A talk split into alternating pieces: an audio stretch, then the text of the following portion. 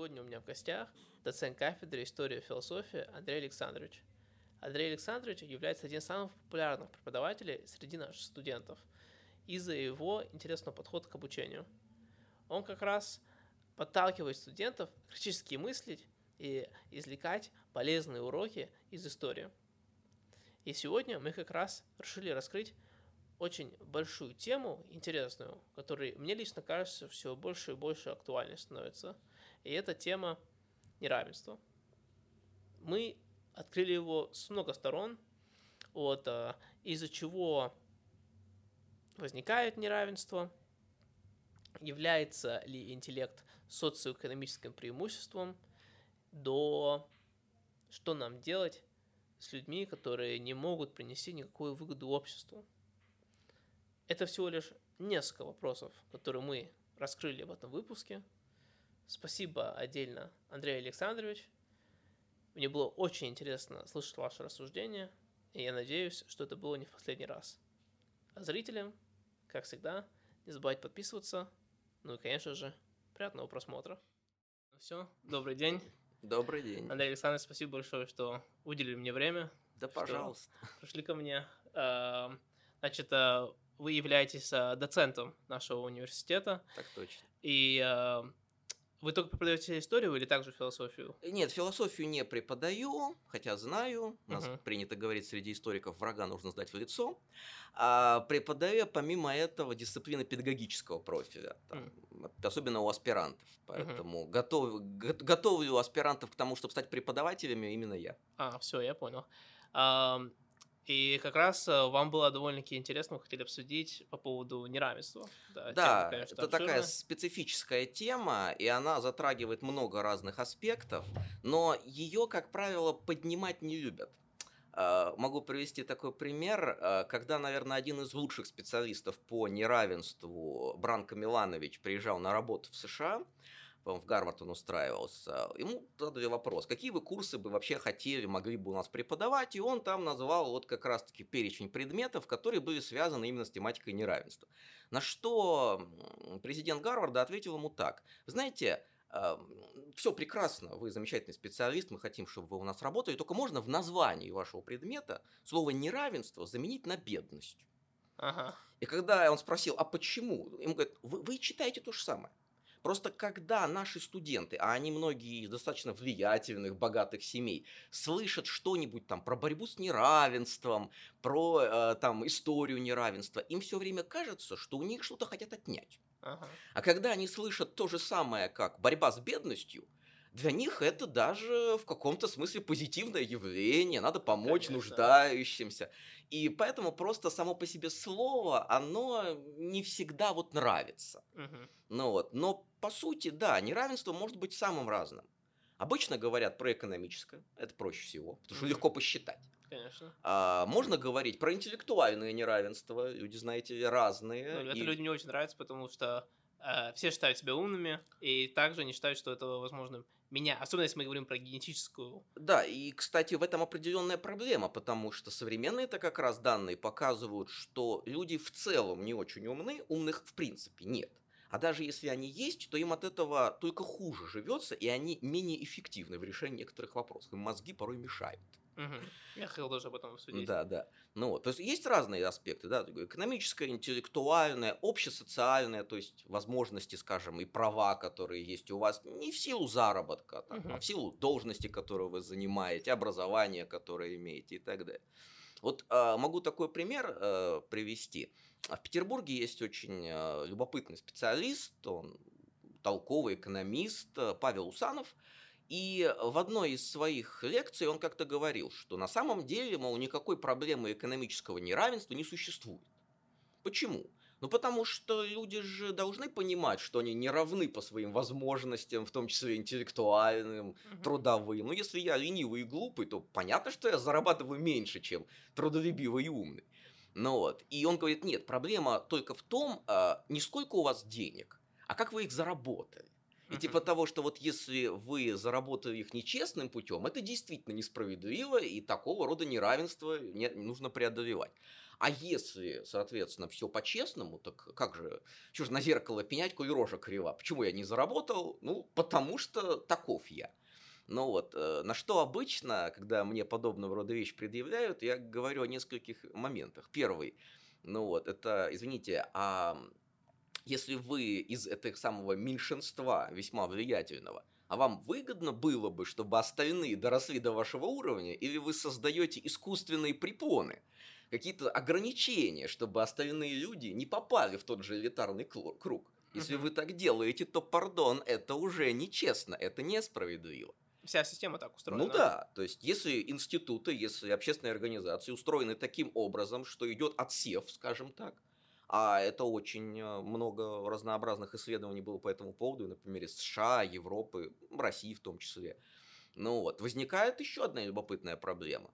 Когда нам, например, говорят, что существует интеллектуальное неравенство между разными этническими группами, иногда можно услышать даже в отношении мужчин и женщин, ну вот, то возникает вопрос, даже если это так, хотя еще вопрос, как уровень интеллекта считать, но тем не менее, даже если это так, а мы прям в этом вообще не виноваты, да? То есть, мы должны будем сказать, то есть, не было периода рабства, условно говоря, да? У всех были равные возможности, но это же не так. То есть, в общем и целом, да, тема достаточно скользкая. Да, да, конечно. Ну вот. Ну, вот. И вот, говорю, проще всего, конечно, измерить социально-экономическое неравенство. Да. Это очень легко измеряется, и вот... в качестве одного из базовых примеров, которые можно привести, это... такой проект, он называется World Wealth and Income Database. Ну вот, его как раз-таки вот, руководили им Бранко Миланович, там, Майкл Ец, некоторые другие специалисты.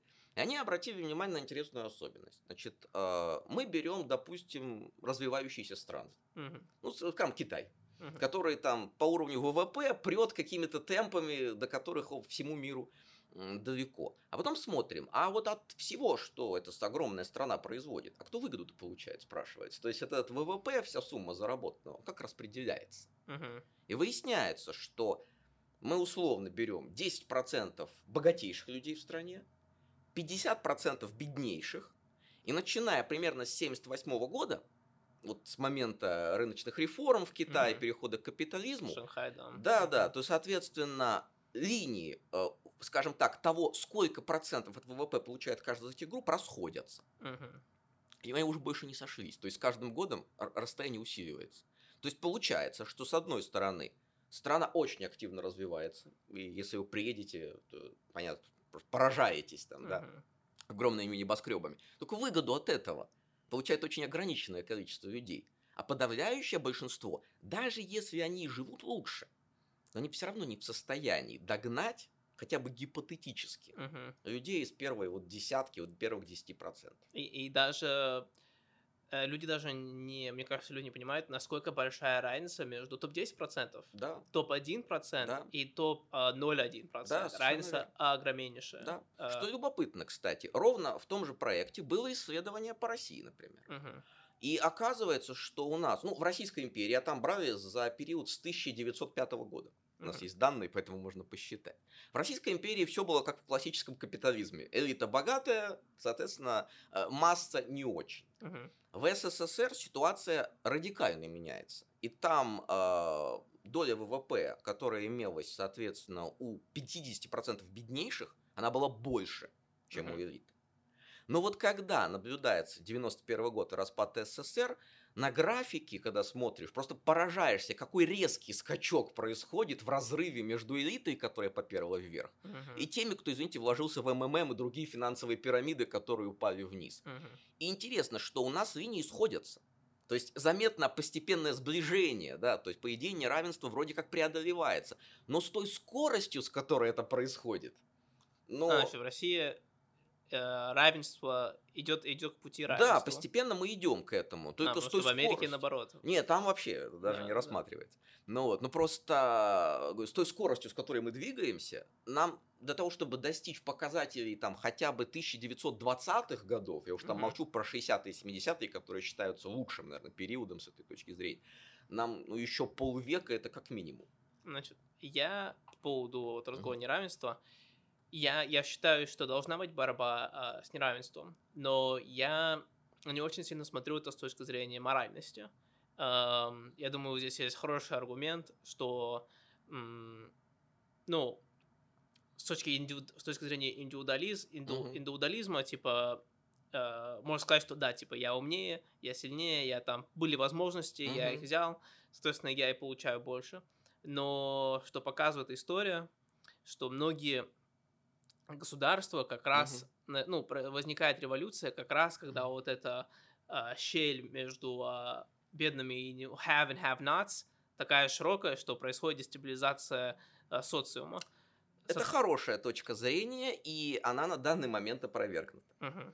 Значит, дело в чем? Действительно, это рассуждение в стиле так называемой мальтузианской ловушки. Значит, был такой английский автор давным-давно, Томас Мальтус, который утверждал, что если взять, условно говоря, ну, конечно, я на это не буду, но взять калькулятор и посчитать два параметра. Это то, с какой скоростью растет численность населения в какой-то стране, и с какой скоростью растет количество ресурсов, вводимых в оборот для обеспечения потребностей этого населения, то выясняется, что население обгоняет ресурсы.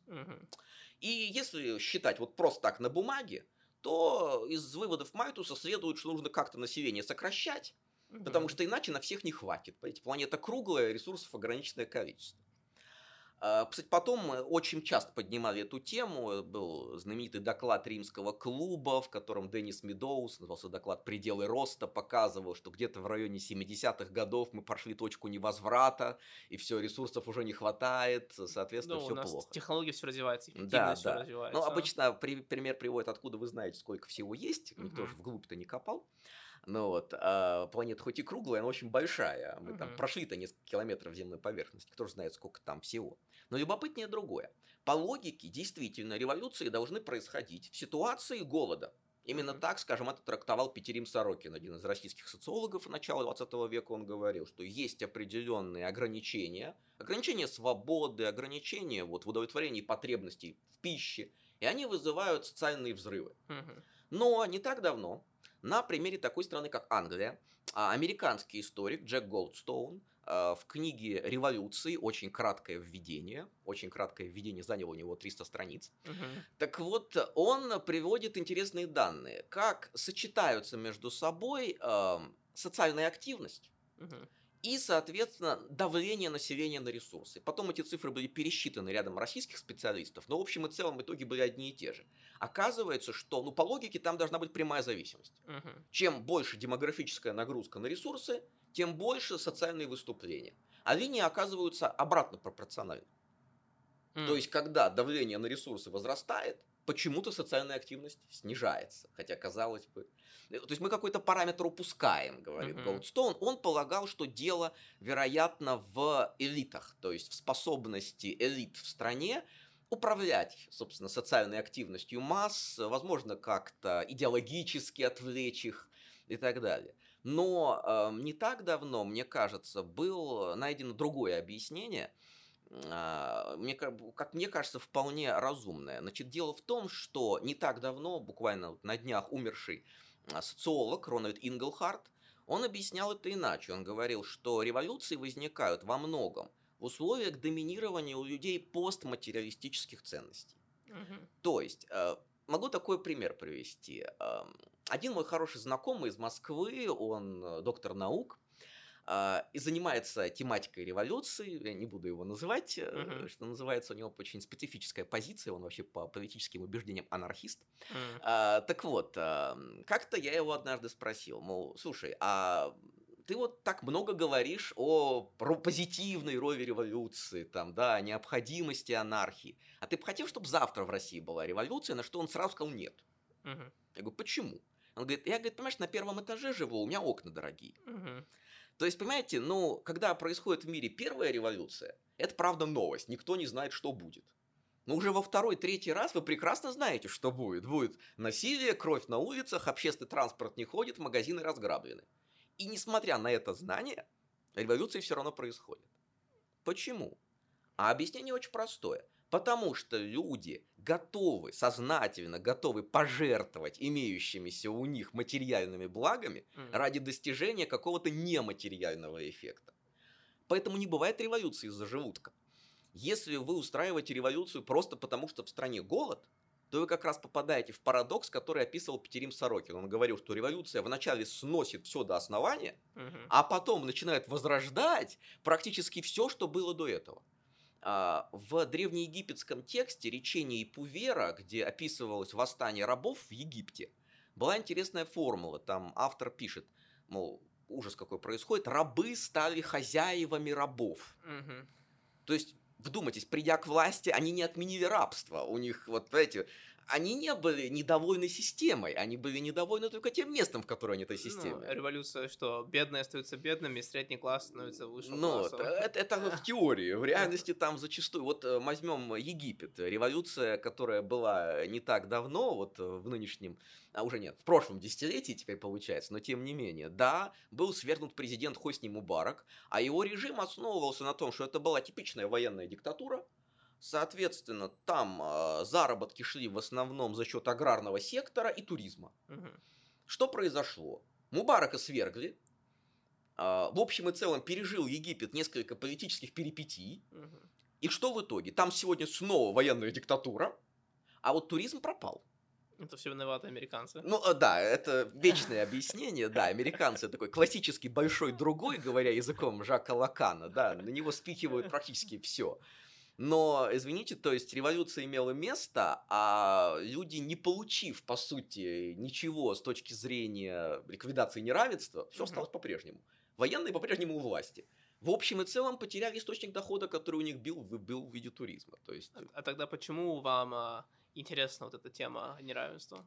Дело в том, что я считаю так. Вот... Был у меня период жизни, когда мне надо было вести ряд дисциплин, связанных с такой областью, как туризм.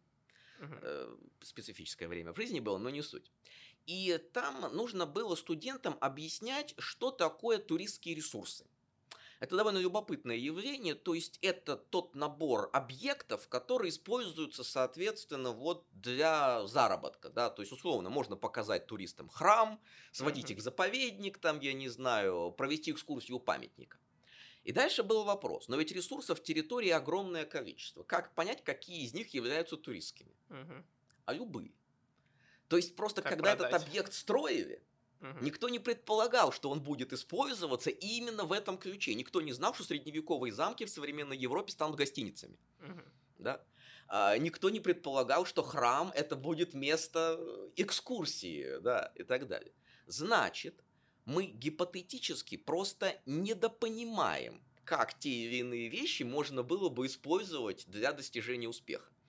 Яркий пример – это очень любимая метафора, которую приводит декан экономфака МГУ Сан Саныч Аузан, очень мной уважаемый специалист. Он объясняет это так. Говорит, вдумайтесь, в свое время для европейской цивилизации появилась одна простая демографическая проблема. Старики перестали умирать. То есть, понимаете, ну раньше вы спокойно доживали до своих 35 и 40 максимум, и все, и в могилу. А теперь вы вдруг... доживаете дальше, и с вами нужно что-то делать. И если вы рассматриваете стариков просто как издержку, то есть люди, которые не работают, да, не пашут, не сеют, не воюют, их нужно как-то содержать, то, конечно, это плохо, это ложится тяжким бременем, соответственно, на общество. Но можно попытаться извлечь из них выгоду. И во многом так родилась политическая система Римской империи, ну, вообще Римской республики вначале. Да, эти старики, они, может быть, не могут таскать тяжелые вещи, но они могут другим объяснить, с учетом их опыта, куда это нужно таскать и зачем. Мудростью. Да, то есть в этом плане. И Аузан на это говорит так, он говорит, вот та нация, которая придумает, как использовать стареющее население с целью повышения своей эффективности, в том числе экономической, она станет передовой для 21 века. То есть, когда мы говорим, что человек глуп, это вовсе не означает, что на нем нужно поставить крест. Скорее, напротив. Возможно, и его глупость может быть как-то использована в позитивном ключе. Как делать не надо. Нет, да, я понимаю, это такая тема антиповедения, как у юродивых в Византии. Нет, это вопрос о том, что условно его можно хотя бы показать в ТикТоке. И там он будет зарабатывать огромные средства и в теории даже платить налоги. Пока этого не произошло, но тем не менее. То есть я считаю, что неравенство нужно преодолевать в том ключе, что человек, ну, каждый обладает тем, что называется иногда искра Божья. В чем-то вы талантливы. Да, возможно, вы не кузнец и не журналист, там, да, и вы вообще ничего не производите, вас нельзя подпускать к операционному столу, вы зарежете любого человека, даже если вы учились в медвузе. Но при этом у вас есть что-то, что мы просто пока еще не поняли, как использовать, и это уже наша проблема, а не этого человека. Тут, у вас очень подход, как называется, не индивидуалистический, а как называется... Не, ну я не в чистом виде коллективист, нет, боже упаси, нет. Да, на самом деле, нет, можно трактовать это в контексте homo homini lupus est, человек человеку волк, да, и каждый сам за себя. Или как там было у Томаса Гоббса, bellum omnium contra omnis, война всех против всех, да, такая жесткая конкуренция, да. Но нет, не совсем так. Я полагаю, что мы все-таки должны быть обществом эгоистов, но разумных эгоистов. Почему? Ну, во-первых, когда мы сталкиваемся с проблемой, что вот вы там радикальный индивидуалист, даже такой, знаете, эгоист убежденный, да, я думаю только о себе, забочусь только о своей выгоде, с одной стороны, это, в принципе, разумно, а почему нет? Действительно, зачем я должен делиться с кем-то, думать о ком-то? Это правда. Но тут возникает сразу комплекс проблем. Какой смысл иметь прекрасную машину, если дороги в этой стране разваливаются? Да, мне кажется, в Америке у американцев большая проблема с этим. Они очень дуалисты, они не понимают, что если... В Лос-Анджелесе есть такая большая проблема с бездомными, и они не понимают, да, ты живешь в богатом районе, но в парке, куда ты водишь детей, там все в шприцах. Конечно, и не дай вам бог вас заглянуть, потому что проблемы вас же и настигнут. Кстати, есть специальный индекс индивидуализма или коллективизма, он измеряется центром Гирта Хапстеда, можно легко сопоставить разные страны между собой. Да, США в этом плане, кстати, ну не главный показатель, не главная индивидуалистическая страна, но у них параметр за 90 по 100 бальной шкале. Да. Ну, в Америке зато в этом плане очень интересно жить. Это интересно жить в этих экстремальностях на этом шкале. Правда, типа, да, я понимаю. Я не знаю, если вы когда-то были в Америке, но вы когда приземляетесь там в Нью-Йорк, в JFK, аэропорт, это сразу чувствуется. Сразу чувствуется, что тут каждый сам за себя. Это правда. Да. Ну, то есть первая проблема — это то, что, извините, а как вы жить-то будете в этой среде? Нужно о себе подумать, и в том числе обеспечение, так сказать, возможностей для других, легально хотя бы зарабатывать, да, это в обеспечении безопасности для вас. Вторая очень любопытная проблема, а как вы сами добьетесь успеха? Это каким образом вы себе представляете? То есть, ну, допустим, я ИП, индивидуальный предприниматель. В теории предполагается, что я должен работать сам на себя, и, в принципе, для этого такого рода режим и создавался. Действительно, но перед вами встанет вопрос о том, что, ну, ладно, допустим, вы можете сами производить какой-то товар или оказывать какую-то услугу. Но вам нужно создать сайт, вам нужно организовать рекламную кампанию, возможно, вам нужно подготовить какие-то документы, условно говоря, или, упаси Господи, если вы вдруг занялись бухгалтерским учетом. Ну, для ИП это не принципиально, там есть какую-то фирму уже создавать. В теории, конечно, вы могли бы всем этим заниматься сами. Но это, мягко выражаясь, контрпродуктивно. Во-первых, что вы за гений такой, который все способен объять? И сколько у вас времени в сутках, я не понимаю, когда вы спите? Потому что вы вынуждены заниматься всем и вся. Это нереально. Вам придется делегировать. Нет, это реально. Это просто очень сложно. Ну да, но это для очень маленького количества людей, да. Ну, сейчас люди говорят там про жизнь в Америку. Моя мама иммигрантка первая, и она там построила бизнес. Это очень сложно. Это фантастически сложно. Поэтому проще, конечно, опираться. Ты спишь в офисе. Да, о чем и речь. То есть, вы так долго не протянете, условно говоря. То есть, меньшинство выживет. Меньшинство способно это преодолеть. И плюс надо, что повезло. Да. Поэтому Джон Гэлбрейт, американский социолог и экономист прошлого века, он и описывал современное общество как систему, в которой, как он говорит, люди, не обладающие какими-то феноменальными талантами, обычные люди, объединяясь в коллективы, способны достигать гораздо большего, чем сколько бы ты ни был талантливым человеком. То есть в этом плане вам придется отталкиваться от других. Причем, что интересно, вы даже не можете удовлетворить некие потребности, которые вы считаете индивидуалистическими, без общества. Почему? А откуда вы знаете, чего вы хотите, интересно знать? Понимаете, для того, чтобы вы сформировали некую потребность, вы вообще должны хотя бы представить себе ее существование. То есть вы можете сказать, ну как, я вот хочу помыться. Да, но здесь нет ни слова про душ. Вам скажут, вот на речке, пожалуйста, идите мойтесь. Вы скажете, я хочу приготовить еду, но тут нет ни слова про микроволновку. Соответственно, пожалуйста, на костре готовьте. То есть для того, чтобы у вас сформировалась потребность, у вас должен быть некий выбор, чего вы гипотетически могли бы хотеть. И в этом плане обществу, конечно, выгодно вам не сообщать, что для вас доступно. Ну, потому что если вам скажут, что существует такая вещь, как демократия, вы ее захотите. А если вы и не знаете, что она бывает, то как у вас потребность в ней сформируется? Вот в этом плане, кстати, применительно к США, вот система ID, то есть, по сути, отсутствие паспортов как таковых, она в России многих шокирует. То есть, да, типа, да, да. Как это, а что, так можно вообще было? Так да. Бывает? 40% американцев вообще нет паспорта. Да, то есть, о чем разговор? И для них это нормально. То есть, а что тут такого? А зачем государству вообще знать о моем существовании, строго говоря? Я тут сам разберусь. Ну вот, я решу все вопросы сам. Для россиянина, как это? А что, не спрашивают паспорт там, да? Да, как да. Это? Не, ну это очень... Не, в плане России, если мы отходим от темы, что большая... Я заметил, после того, как я начал работать в России,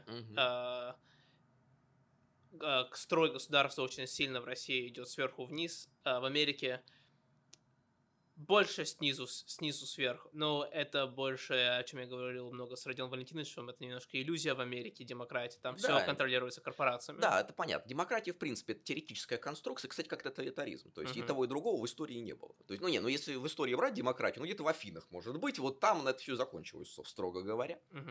Но, а по сути, в чем в этой ситуации проблема? Получается, что вы, вынуждены заботиться о других, чтобы, собственно, сами не пострадать. Вы не можете очень часто достичь успеха самостоятельно, вам нужны другие. И очень часто говорят, что почему должен, допустим, какой-нибудь баскетболист или предприниматель платить большие налоги, ведь получается, что мы облагаем налогами его труд, то, что он создал, а потом перераспределяем их в пользу тех, кто к этому отношения не имеет. Да, эта позиция достаточно распространенная, но, вот скажем, французские социологи Патрис Флейши и Бруно Латур говорят так, говорят, позвольте, а если вы изобрели что-то и, соответственно, на этом заработали много денег, так это не ваша заслуга на самом деле. Это заслуга системы. Да, то есть, во-первых, она гарантирует вам право собственности.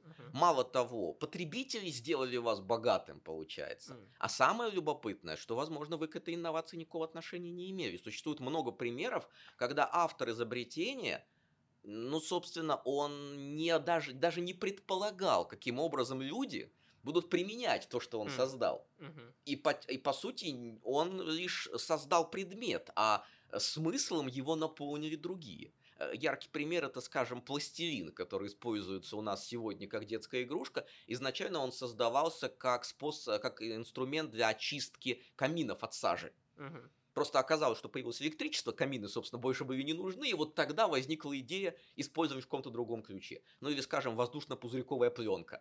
То, что мы используем сегодня как упаковочный материал и лучший в мире антидепрессант, вообще-то создавалось как моющиеся обои. То есть предполагалось клеить это на стену, просто спроса не было. Да, поэтому если спрос формируют люди, так они в этом плане во многом и гарантируют ваш успех, а отнюдь не ваш талант. Но... Это интересный подход мысли.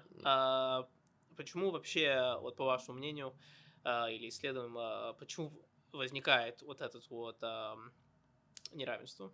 Ну, на самом деле вопрос сложный. Самое простое объяснение, конечно, это объяснение интеллектуальное.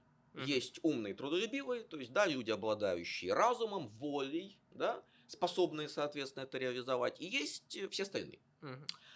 По этому поводу одним из сторонников такого подхода является очень известный, популярный американский психолог, социальный философ Джаред Питерсон. В одной из своих лекций он приводил пример, что в свое время, говорил он, я был социальным работником, и мне нужно было устроить на работу некого человека, у него был очень низкий уровень IQ.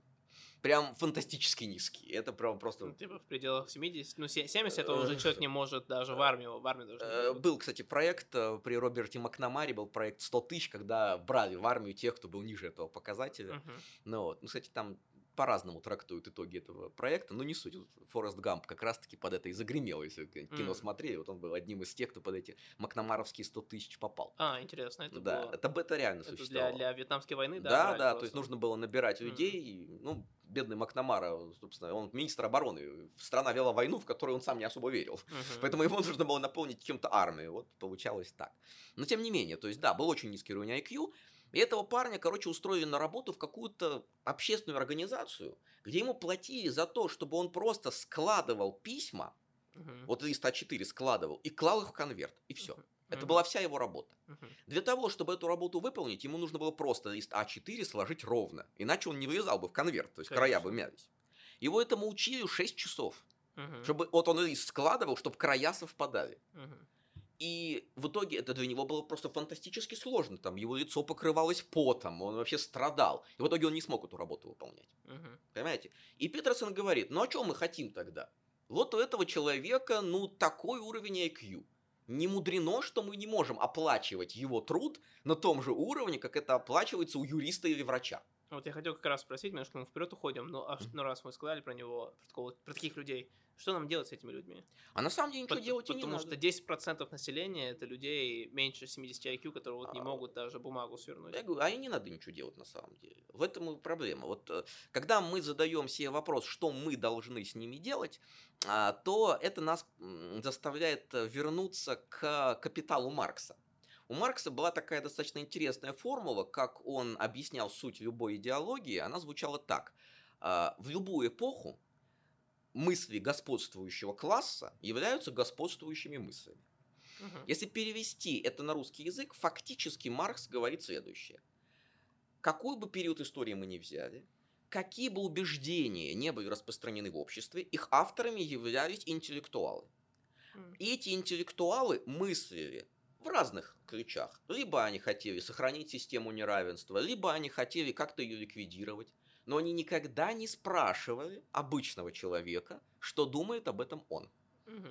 Это всегда позиция из серии «мы умны», «мы знаем, как принимать решения», и поэтому вот у нас есть некие люди, которые для нас издержка. Надо придумать, что с ними делать. Ну, кто нам дал такое право? Начнем с этого. А самое любопытное, что даже если такой вопрос будет поставлен, к огромному сожалению, интеллектуалы не смогут найти адекватный выход. Это было доказано в ходе целого ряда опытов. Наверное, оттолкнуться можно от исследований, за которые еще в 1978 году Герберт Саймон, американский психолог, получил Нобелевскую премию. Он ввел такое понятие, которое называется ограниченная рациональность. Нам казалось, говорит Саймон, что люди, обладающие интеллектом, волей, во-первых, они принимают решения едва ли не мгновенно, а главное, они используют огромный арсенал методов и средств, там, да, какую-то стратегию формируют, коллективное обсуждение. Оказалось, ничего подобного. Большинство людей, подавляющее большинство, ну, по сути, едва ли не все, принимают решения на основе прошлого опыта. И это очень частая ситуация. И некой позиции той коллективной общности, с которой они себя соотносят. Там, раз я мужчина, нужно действовать так-то. Раз я русский, я должен вести себя так-то. Идеология, которая распространена, опять же не этим человеком созданная на самом деле. И главное, у нас никогда не хватает информации для адекватного принятия решений. Конечно. То есть невозможно, чтобы вы обладали, как пишет об этом Саймон, люди не обладают бесконечным набором калькуляционных и интерпретационных способностей. Если перевести это на русский, мы очень плохо. Мы даже не ангелы, если что. То есть мы не умеем добывать информацию, очень плохо ее обрабатываем и не можем сформировать адекватное решение. Поэтому в итоге оказываемся постоянно у разбитого корыта. Что бы мы ни делали, в итоге выясняют, что не были учтены какие-то параметры, а мы думали про себя, что мы самые умные. Ну, тогда возникает вопрос. Хорошо, но это про любого человека можно сказать, да? Но есть же элиты, есть лучшие из нас, самые образованные, самые богатые, самые успешные. Ирвин Дженнис, другой американский психолог, занялся исследованием, а как элиты принимают решения? Что выясняется? Эти люди еще хуже. Во-первых, когда решение проходит коллективное обсуждение среди очень умных людей, а чаще всего элита – это некий закрытый клуб, то есть это, вот, знаете, не для всех. Во-первых, любое решение проходит, у них понятие самоцензура. То есть, если вы даже знаете, что решение, за которое голосуют остальные, неверно, вы вряд ли выскажетесь против, потому что вы в этой ситуации оппортунист, Угу. И им проще выкинуть вас из состава элиты, угу, чем прислушиваться к вашему решению. Поэтому, если президент некой страны на заседании правительства скажет: вот я считаю так-то, то остальные, как правило, поддержат его точку зрения, даже если абсолютно с ней не согласны. Выявить-то хочется остаться. Мне кажется, тут много причин есть. Конечно, причин естественно, масса, угу, масса вариантов. Но, тем не менее, они подвергают себя самоцензуре. Да-да-да. Второе очень любопытное обстоятельство. Они полностью игнорируют любую информацию, которая поступает им по любым каналам, но противоречит их собственным убеждениям. Ага, тут это речь эго? Не только. В целом, то есть, есть некая сформированная картина мира, и когда вам говорят: слушайте, у меня зарплата 12 тысяч рублей, и в ответ вы слышите: этого не может быть. Uh-huh. Зачастую так. То есть, информация полностью отрицается. Uh-huh. И самое любопытное, что элита убеждена, что даже если она совершает ошибки, она не понесет за это наказание. Потому что люди, с их точки зрения, обычные, абсолютно не способны самоорганизоваться и жить как-то без этих самых интеллектуалов. Мы можем быть какими угодно, мы можем поступать как угодно, и мы не понесем наказание, а как кто они без нас? Угу. Яркий исторический пример – это восстание Емельяна Пугачева в России, если уж брать русскую историю.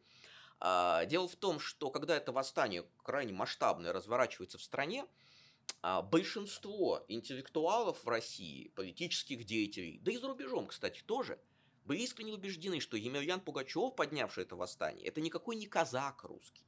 Нет, не могли русские люди сами самоорганизоваться и подобное мощное восстание в огромном регионе, так сказать, устроить. Нет, это иностранный агент, угу, которого французы заслали к нам в тыл. Ну, естественно, он дворянин, это очевидно, потому что ну, кто же еще, кроме дворянина, мог бы организовать подобного рода масштаб работы, да? Просто Россия в это время вела войну с Турцией, угу, и, соответственно, французы были союзниками турков, и вот типа того, что, чтобы как-то оттянуть наши войска с русско-турецкого фронта, они, значит, устраивают вот такого рода диверсию.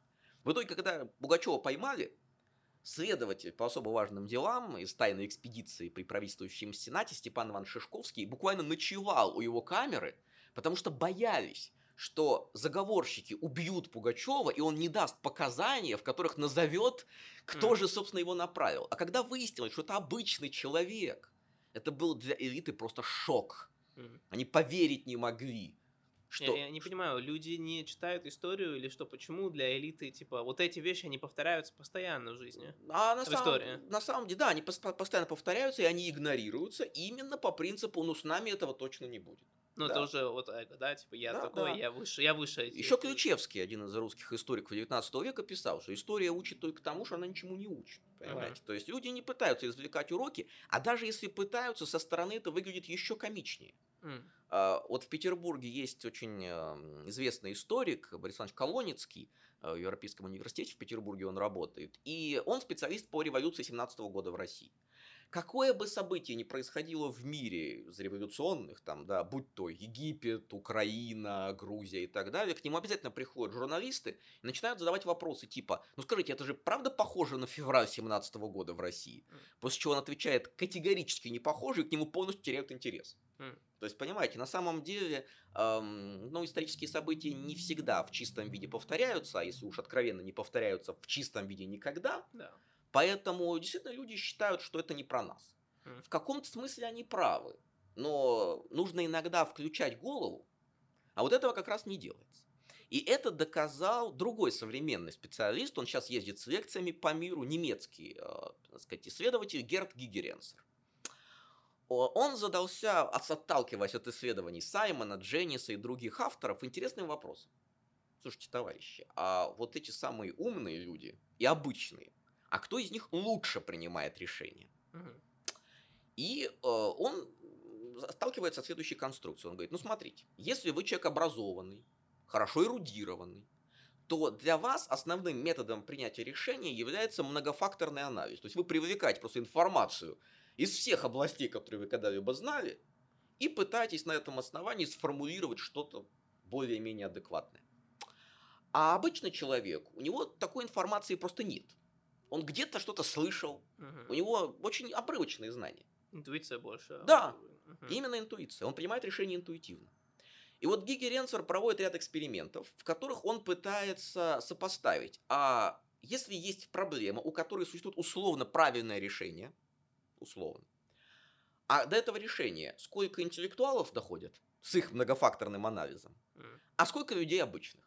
И оказывается, что интеллектуалы эффективны в 68% случаев, а обычные люди в 71%. О, ну вот такая маленькая разница. Правильно, что... правильно. С одной стороны, можно сказать, ну так разница маленькая. Так в этом и суть исследования. То есть получается... Что одинаково считаете. Да, если вы обладаете каким-то интеллектом, эрудицией, это не корона, которую возложили вам на голову, она не дает... Тогда почему... Вот вы говорите, что умные люди... более выше в социально-экономическом лестнице? А вот это любопытный вопрос. Дело в том, что, опять же, я сошлюсь на любопытное исследование социолога по фамилии Стар, который изучал, как в США одной из элитарных группировок стали врачи.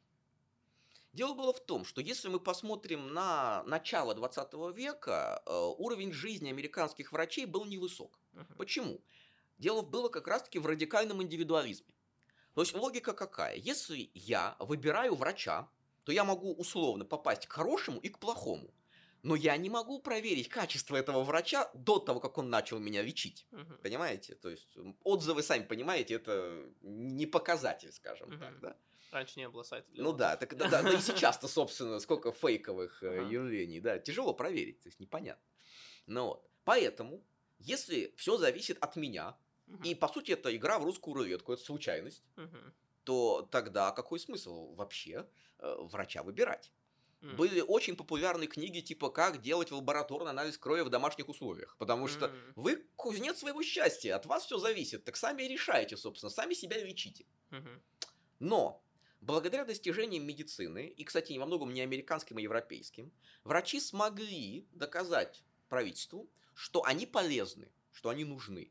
Там это и вопросы, значит, там обеспечения, значит, сказать, потребностей армии там, и так далее. После войн, ну, естественно, да. То есть врачи были очень нужны в этой ситуации, они доказали, что они что-то могут. И вот для того, чтобы придать себе элитарное положение, происходит следующее.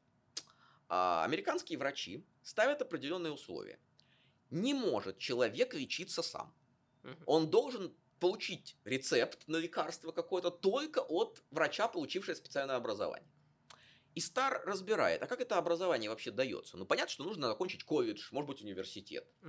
Но на примере одной специальности, там про стоматологов шла речь, он показывает следующее. В принципе, с учетом объема знаний, который существовал в это время в такого рода области, и того...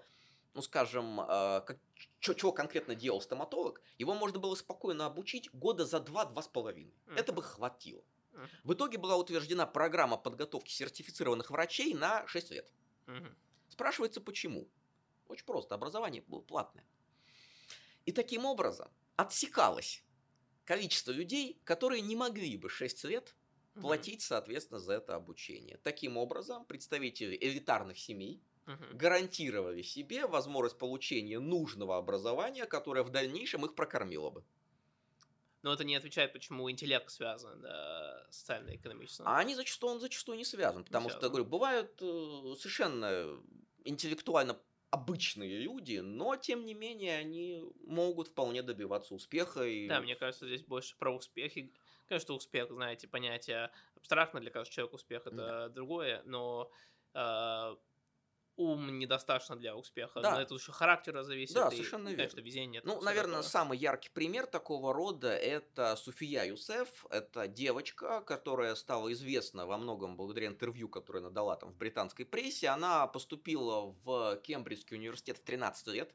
Она обладала феноменальными математическими способностями, но не отличаясь какой-то силой воли, потребностями, вообще в достижении каких-то результатов. Она в итоге бросила учебу, ну и у нее был период, когда она работала проституткой, применяла свои способности тем, что во время исполнения, собственно, своих обязанностей решала любые математические уравнения.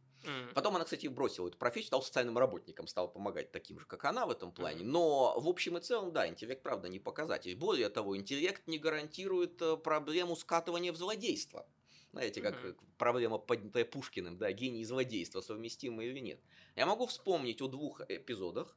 В США это так называемый унабомбер, да. Если слышали, да, конечно. Про замечательного персонажа, да, он до сих пор, по-моему, там 186. Да, да, причем он был профессором, то есть он же был математик прекрасный, тем не менее, в итоге он скатился к террористической деятельности. Но для США унабомбер является такой вот притчей во языце, как у нас Чикатило практически, да, а вот для Европы, например, это Ульрика Майнхоф. Менее известный в России персонаж. Она была приемной дочерью основателя немецкой пацифистской партии Ребекки Римик. Казалось бы, она воспитывалась в максимально миролюбивой среде. Она получила магистерскую степень по социологии, была одним из самых читаемых журналистов в Германии, и преподавала в ряде университетов.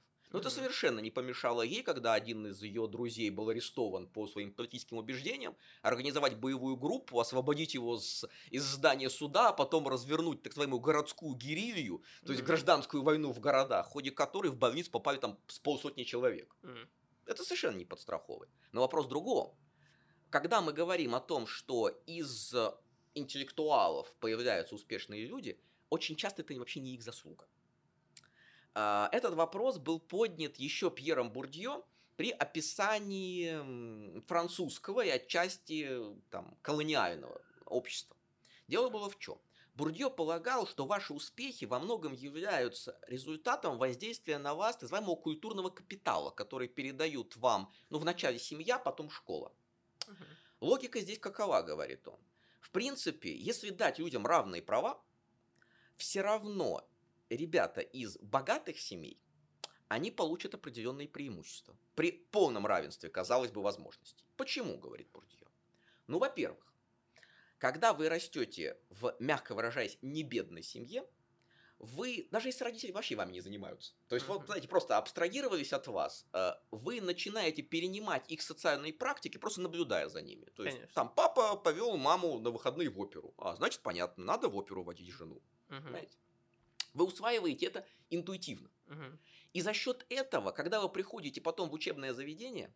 Они пример, как нужно жить. Да, понимаете, мало того, что у вас уже есть определенный бэкграунд, который, казалось бы, вы, в общем-то, даже не осознавали, да, то есть у вас не было такого, что вы, раз я из этой семьи, значит, я умный. Хотя и такие персонажи тоже бывают.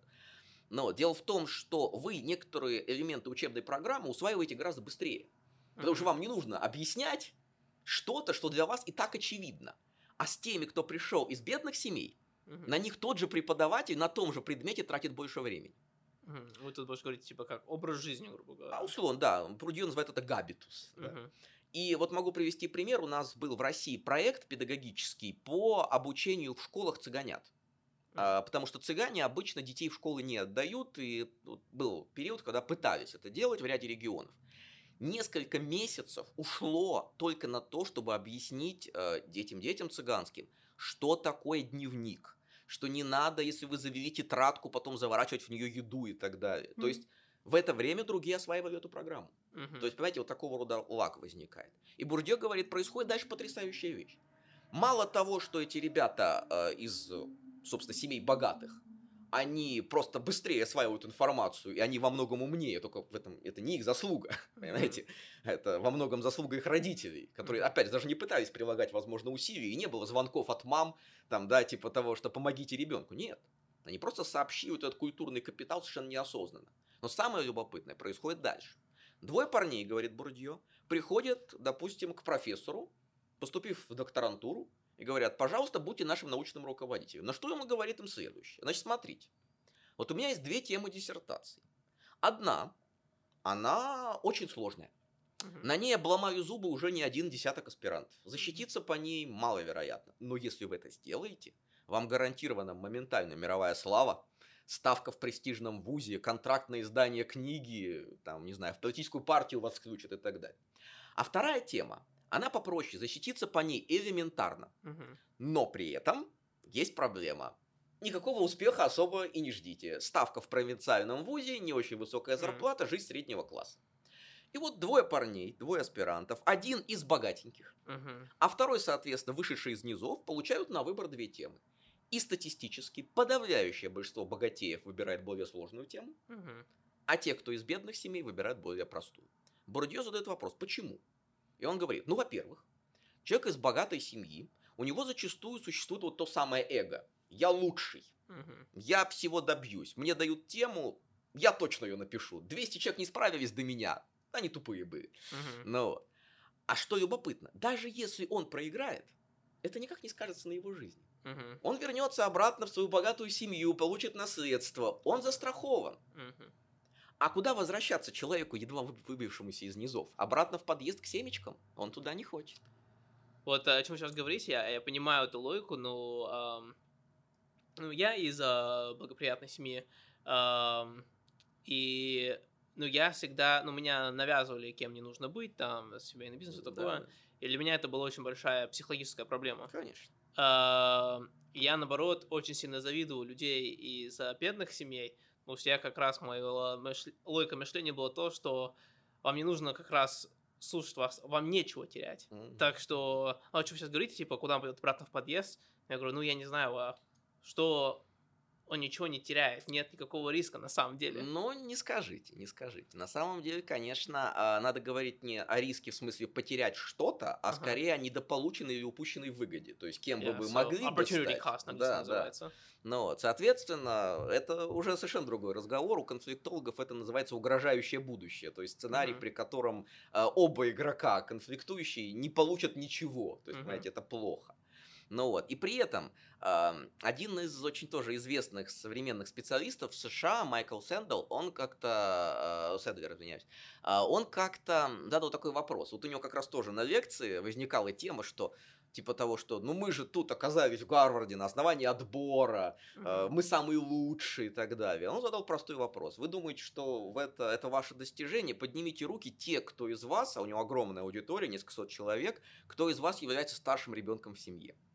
И подавляющее большинство говорят, да, это так. А это, на это вы не влияли в данном случае. То есть во многом, да, старшие или единственные, тем более, получают все. То есть это не ваша заслуга чаще всего. Тогда есть какая-то вообще связь между умным человеком и социальное неравенство? Смотрите, логика здесь какая?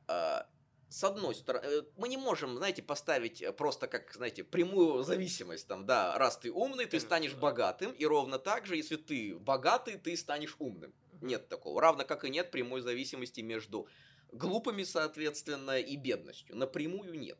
Но вопрос в этом плане таков, честно ли устроена система, идет ли игра по правилам, вот это любопытно.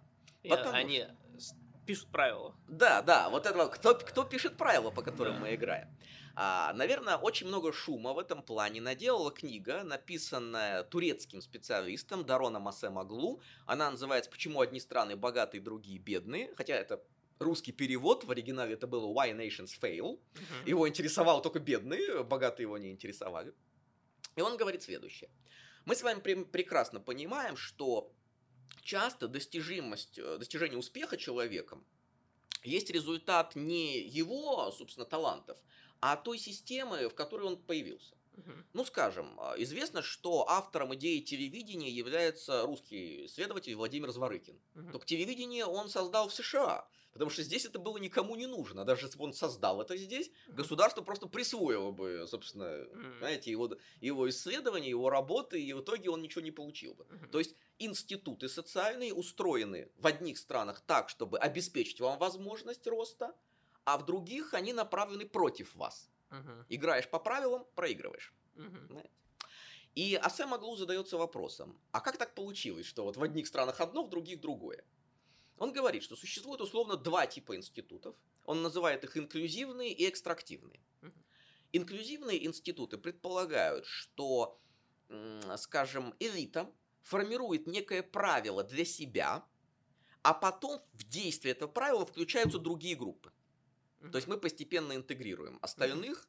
Так было с Великой Хартией воинностью в Англии, когда гарантия прав собственности вначале была распространена только на баронов, потом постепенно это коснулось английских там, мелких дворян, джентри, потом купцов, горожан и дошло... Как в Римской империи, да? Ну, да, то есть, понимаете, да. Пакс Романа, вот общее правило, общий набор норм, неважно, кто вы, собственно говоря, да, предприниматель или простой бездомный.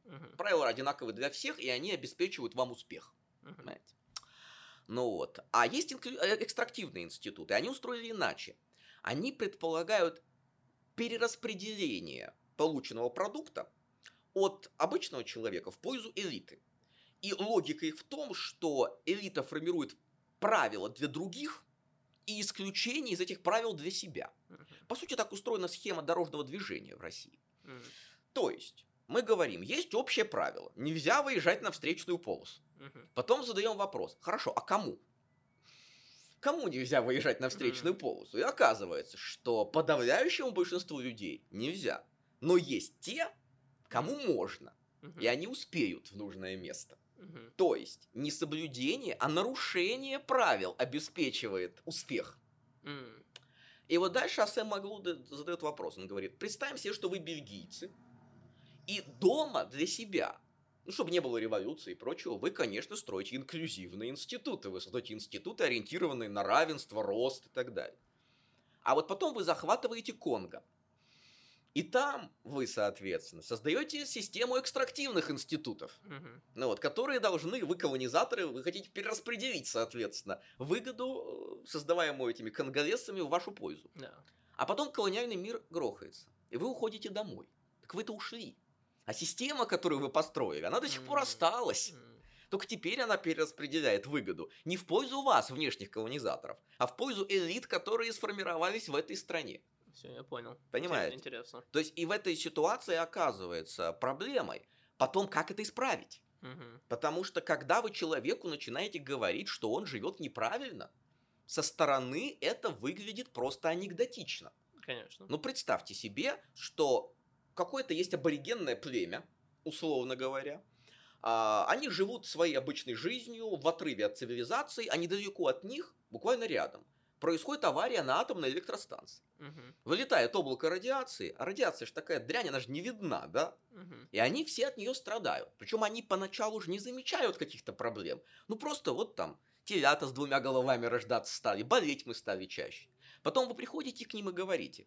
Первое, вы больны. Второе, я знаю чем и знаю, как это лечить. И третье, именно то лечение, которое я вам дам, поможет. У вас будут проблемы уже на первом этапе, убедить их в том, что они больны, понимаете? А как, собственно, донести до людей, что они и их предки последние 300 лет поступали неправильно, создавая систему, которая ориентирована на благо не этих людей? Да, я не знаю, как это... Я знаю, как это можно делать, это нужно, чтобы человек стал бикультурным. Но я не знаю, как можно этот процесс систематизировать. На самом деле это любопытный подход. Я тоже считаю, что имеет право на существование, но это лотерея. Я объясню почему. Действительно, есть успешные страны, которые именно за счет объединения разных культурных типов смогли стать успешными. Яркий пример – это Сингапур. Страна, которая совершила феноменальный модернизационный рывок, причем очень жесткими авторитарными методами. Потому что Ли Куан Ю там творил ужас, на самом деле, по современным меркам. Но во многом он смог сплавить эту вот страну в единое целое. И Сингапур, не имея никаких природных богатств, это город, тем не менее, сегодня является одной из самых успешных стран не только в Юго-Восточной Азии, а в мире в целом. Но в ответ на это я привожу несколько примеров. Смотрите. Вот как происходит эта условная культурная гибридизация. Значит, вариантов два. Первый вариант – это успешный вариант. Я его ассоциирую с текилой. Значит, в чем прикол? Значит, текила – напиток, который очень популярен в мире, приносит огромные доходы, и он производится из кактуса, там, голубая агава, которая растет в Южной и Латинской Америке. Сок голубой агавы индейцы употребляли, собственно, в качестве забродившего продукта задолго до появления европейцев. Но когда европейцы прибыли, они попробовали, им не понравилось. Но они притащили с собой перегонный куб, прогнали данный продукт через свою технологию и получили усредненное что-то. То есть, с одной стороны, технология европейская и продукт, соответственно, индийский. И в итоге получилось что-то, что было вполне успешно. Но, возможно, обратная ситуация. Когда европейцы прибыли в Японию, они очень хотели торговать с японцами. Проблема была в том, что японцам не были нужны товары, которые предлагали европейцы. Это потом британцы наладили прекрасную схему продажи в Японию шелка из Китая, а для того, чтобы купить шелк из Китая, в Китай везли опиум из Индии. Ну да, прекрасная модель была, очень долго функционировала, принесла огромные доходы, ну не считая проблем с наркоманией в Китае. Ну вот, бедные китайцы на самом деле и индийцы, в общем. Да, мне нравится, что европейцы заставляли китайцев, у них была революция. Да, понимаете, в этом проблема, что надо было... В Японию все упиралось, надо было им что-то продать. Так вот, европейцам была попытка продать что-то полезное японцам. В качестве примера могу привести, что высшим достижением европейской технологической цивилизации в тот период были механические часы. И вот, соответственно, значит, европейцы решили, что вот это, то, чем японцы не обладают, они точно купят. Но выяснилась проблема. Дело в том, что европейская и японская система подсчета времени разная. Понимаете, это у нас, сейчас мы привыкли, что сутки разделены на 24 часа, и каждый час равен другому, они одинаковые. А в Японии не так. Часы были разной продолжительности на самом деле, там утренние отличались от вечерних и так далее. В итоге для того, чтобы как-то адаптировать эту систему, пришлось вставлять в часы дополнительные циферблаты, которые до такой степени запутали измерение времени, что получился гибрид из японской культуры и европейской технологии, который вообще был не востребован. То есть могут быть гибриды нежизнеспособные порой. Но в качестве ответа тогда на вопрос, что делать, было предложено достаточно любопытное решение группы исследователей, одним из которых был наш с вами соотечественник, академик Виктор Мелевич Полтерович. Он объяснил это как понятие, условно, промежуточные институты. Хотя промежуточное слово очень русское, по-английски это называется second best. В чем, собственно, логика? Представьте себе, говорим мы, что у нас есть с вами общество, к которому мы бы хотели прийти, общество морально развитых, одухотворенных, интеллектуально зрелых людей, рационально мыслящих, причем желательно всех. И общество ужасающее, в котором условно мы находимся сейчас. Я не говорю про конкретную страну, но, поверьте, есть страны, которые прям в очень тяжелом положении. В плане как мыслить? Ну да, то есть... Америка одна из них. Американские СМИ. Там масса вообще стран, в которых действительно есть и проблема индоктринированности, там вообще низкие... В каком-то плане ты можешь почти любую страну. Скандинавия только отличается. Какую не возьмите, проблемы везде. Ну вот у меня, скажем, любимый пример Швейцария. Вот это образец, к которому я бы хотел стремиться, скажем так. Обычно Японию приводят. Я говорю, вот мне швейцарцы ближе. Знали, почему они начинали. Потому что швейцарский военный кодекс 15 века запрещал швейцарцам разрубать противника на части во время боя, чтобы съесть его внутренние органы. Начинали они с этого. Сегодня они пришли к часам с кукушкой, банком и шоколаду, понимаете? И все вполне нормально. Которые не воюют. Да, заметьте, то есть это как раз очень успешный пример в этом плане, да. То есть они вот смогли это сделать. И вот у нас есть, соответственно, две крайности, да. То, что есть сейчас, что нас не устраивает, и есть вариант, к которому хочется прийти. Но есть проблема. Если вы сразу попытаетесь из одной страны успешной перетащить в другую институты, которые бы вот обеспечивали, собственно говоря, благость, к сожалению, это так не срабатывает. Потому что должен возникнуть спрос, должна быть потребность в этом. То есть, если вы, условно, дурак, вас это вполне устраивает, и у вас нет никакой мотивации к тому, чтобы становиться лучше, а это нужно в первую очередь не кому-то, это должно быть нужно вам, это вопрос внутренней потребности. Я хочу быть умнее. Понимаете? Мне в этом плане очень нравится один современный комик, не с точки зрения его юмора, а именно с точки зрения социальной позиции, это Нурлан Сабуров.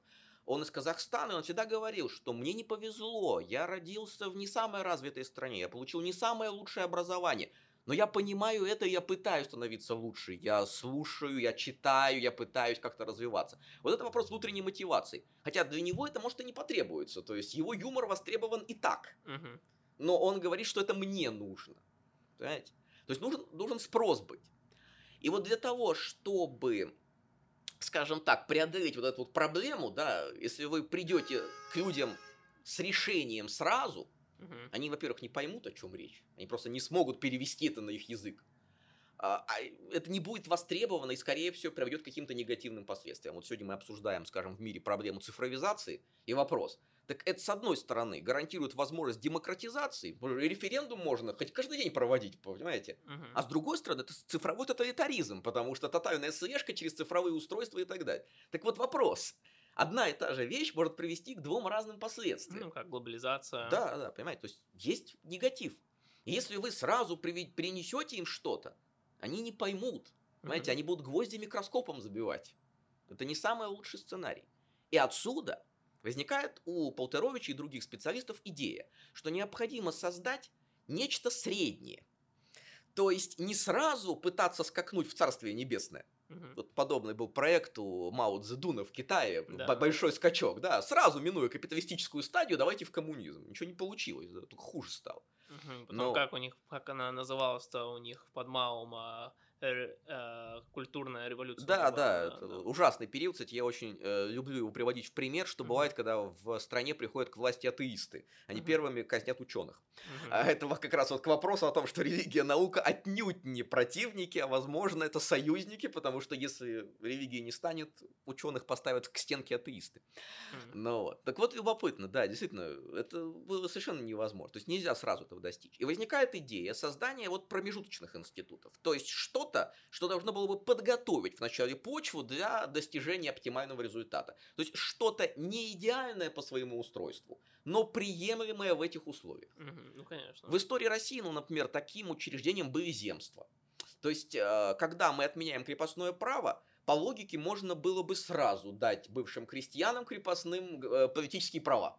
Сразу сказать, ребята, у нас парламентская монархия, вы имеете право голосовать, но у них же даже опыта политического поведения никакого. То есть, это же так, как в Америке было, да? Просто отменяем, нет никакого плана перехода. Да, да, то есть, понимаете, это же проблема определенная. То есть, а дальше-то что будет с этими людьми?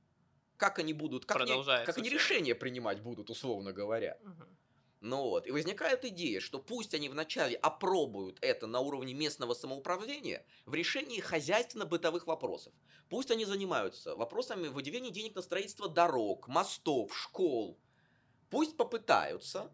И мы понимаем, что земства крайне ограничены в своих правах были и так далее. Но они должны были сформировать вот этот самый опыт. Опыт участия вот, в выборах, соответственно, понимание, что выбор вообще есть. Потому что в России с вами часто говорят не по принципу «вы хотите А или Б». Вам обычно предлагают альтернативы из серии «вы хотите поехать отдохнуть, там, условно говоря, на дачу» или «вы хотите, чтобы вас расчленили и съели». Вот выбирайте, пожалуйста. Да, это не выбор. Знаете, то есть, когда мне говорят, что нужно что-то сделать, я говорю, а еще варианты есть? А кому это нужно? И так далее. Да? Вот... В плане, как вот это можно стабилизировать, как это можно стабилизировать, это неравенство. Я считаю, один из самых больших проблем, то есть мы говорим про экономическое неравенство, это то, что страны, они берут, конечно, деньги из самых богатых с помощью налогов, и потом эту большую сумму, если они вообще это не воруют или что-то такое, то они это вводят в самый нищий слой. Я считаю, это немножко неправильный подход, потому что нищий слой, как правило, не умеет обращаться с деньгами, и они, возможно, недостаточно умны, и нужно, наоборот, направлять эту сумму в средний класс, и расширять средний класс.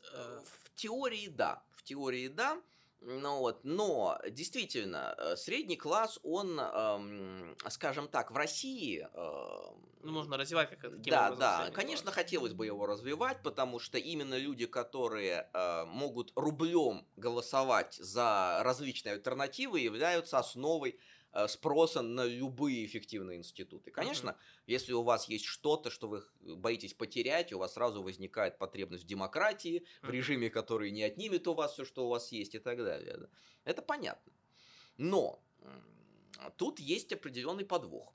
Если мы говорим, допустим, о нашей стране, у нас действительно есть, скажем, группа, ну, условно, примерно в 25% радикально индивидуалистичных персонажей, которые действительно очень, вот мы условно можем их отнести к среднему классу, хотя это на самом деле сложно, потому что как средний класс измерять, до сих пор не пришли к общему выводу.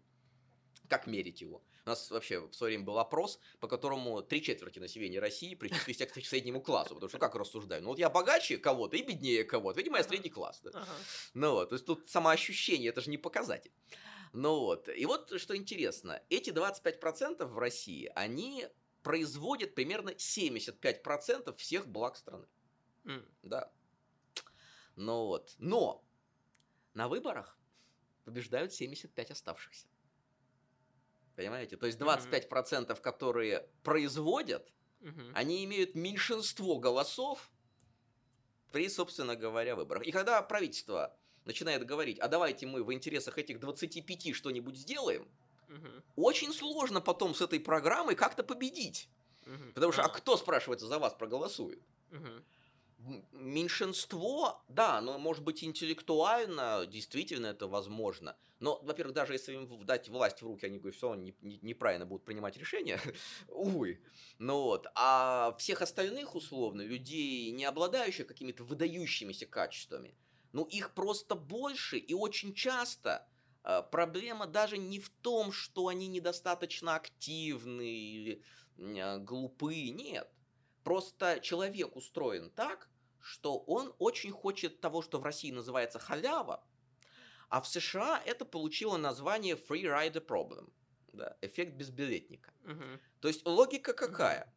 Это, да, то есть этот эффект был открыт давным-давно, еще в середине прошлого века, одним из крупных социологов Мансуром Олсоном. Он объяснял его как. Нам кажется, что если мы живем в неком обществе, и каждый из нас, собственно, зависит от этого общества, то нам, конечно, было бы выгодно максимально трудиться для того, потому что мой личный успех и успех общества в целом тесно связаны. Это уже больше азиатская культура, да? Ну да, то есть вот по логике, да, я вкалываю, и благодаря тому, что каждый поступает так же, а он рассуждает так же, как и я, в целом мы становимся успешнее. В теории это так. Но давайте представим себе, что вы играете в какой-то спортивной команде. Неважно, это футбол, волейбол, баскетбол, где-то, где ограниченное количество игроков на площадке.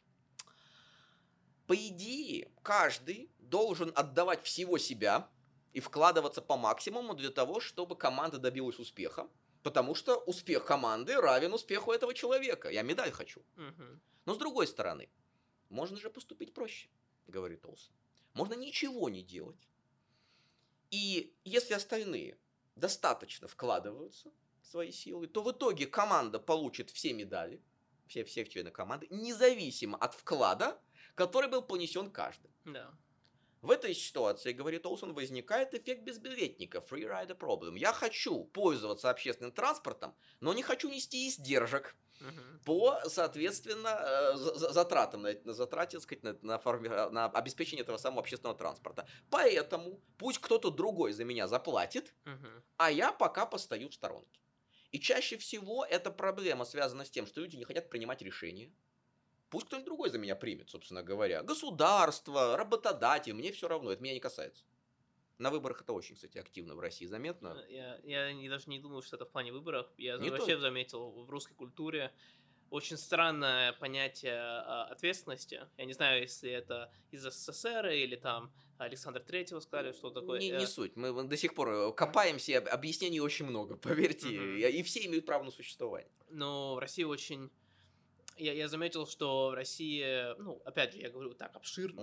Да. Про всех, средняя температура по больнице, да? Да, может, это то, что я чувствую, то, что я вот заметил, что в России, типа, человек больше делает что-то не потому, что он считает это правильно, а он делает минимальное, чтобы ему не дали пинка сверху, и не хочет делать слишком много, чтобы как раз... ему тоже не дали пинка, да. Или потому что он не хочет вложиться в это. Да, мы не хотим на самом деле чем-то заниматься, потому что если мы говорим, что делать с условно вот, там, интеллектуальным меньшинством, так это не наша задача, это должно им в голову прийти, что они не так живут. Угу. Мы можем только объяснить. Мы можем показать альтернативы, мы можем сказать, что если вы будете развиваться, мы можем попытаться подтолкнуть их к этому. И на самом деле именно вот это слово «подталкивание» сегодня становится одним из наиболее модных. В 2017 году американский экономист и психолог Ричард Таллер получил Нобелевскую премию как раз за теорию подталкивания.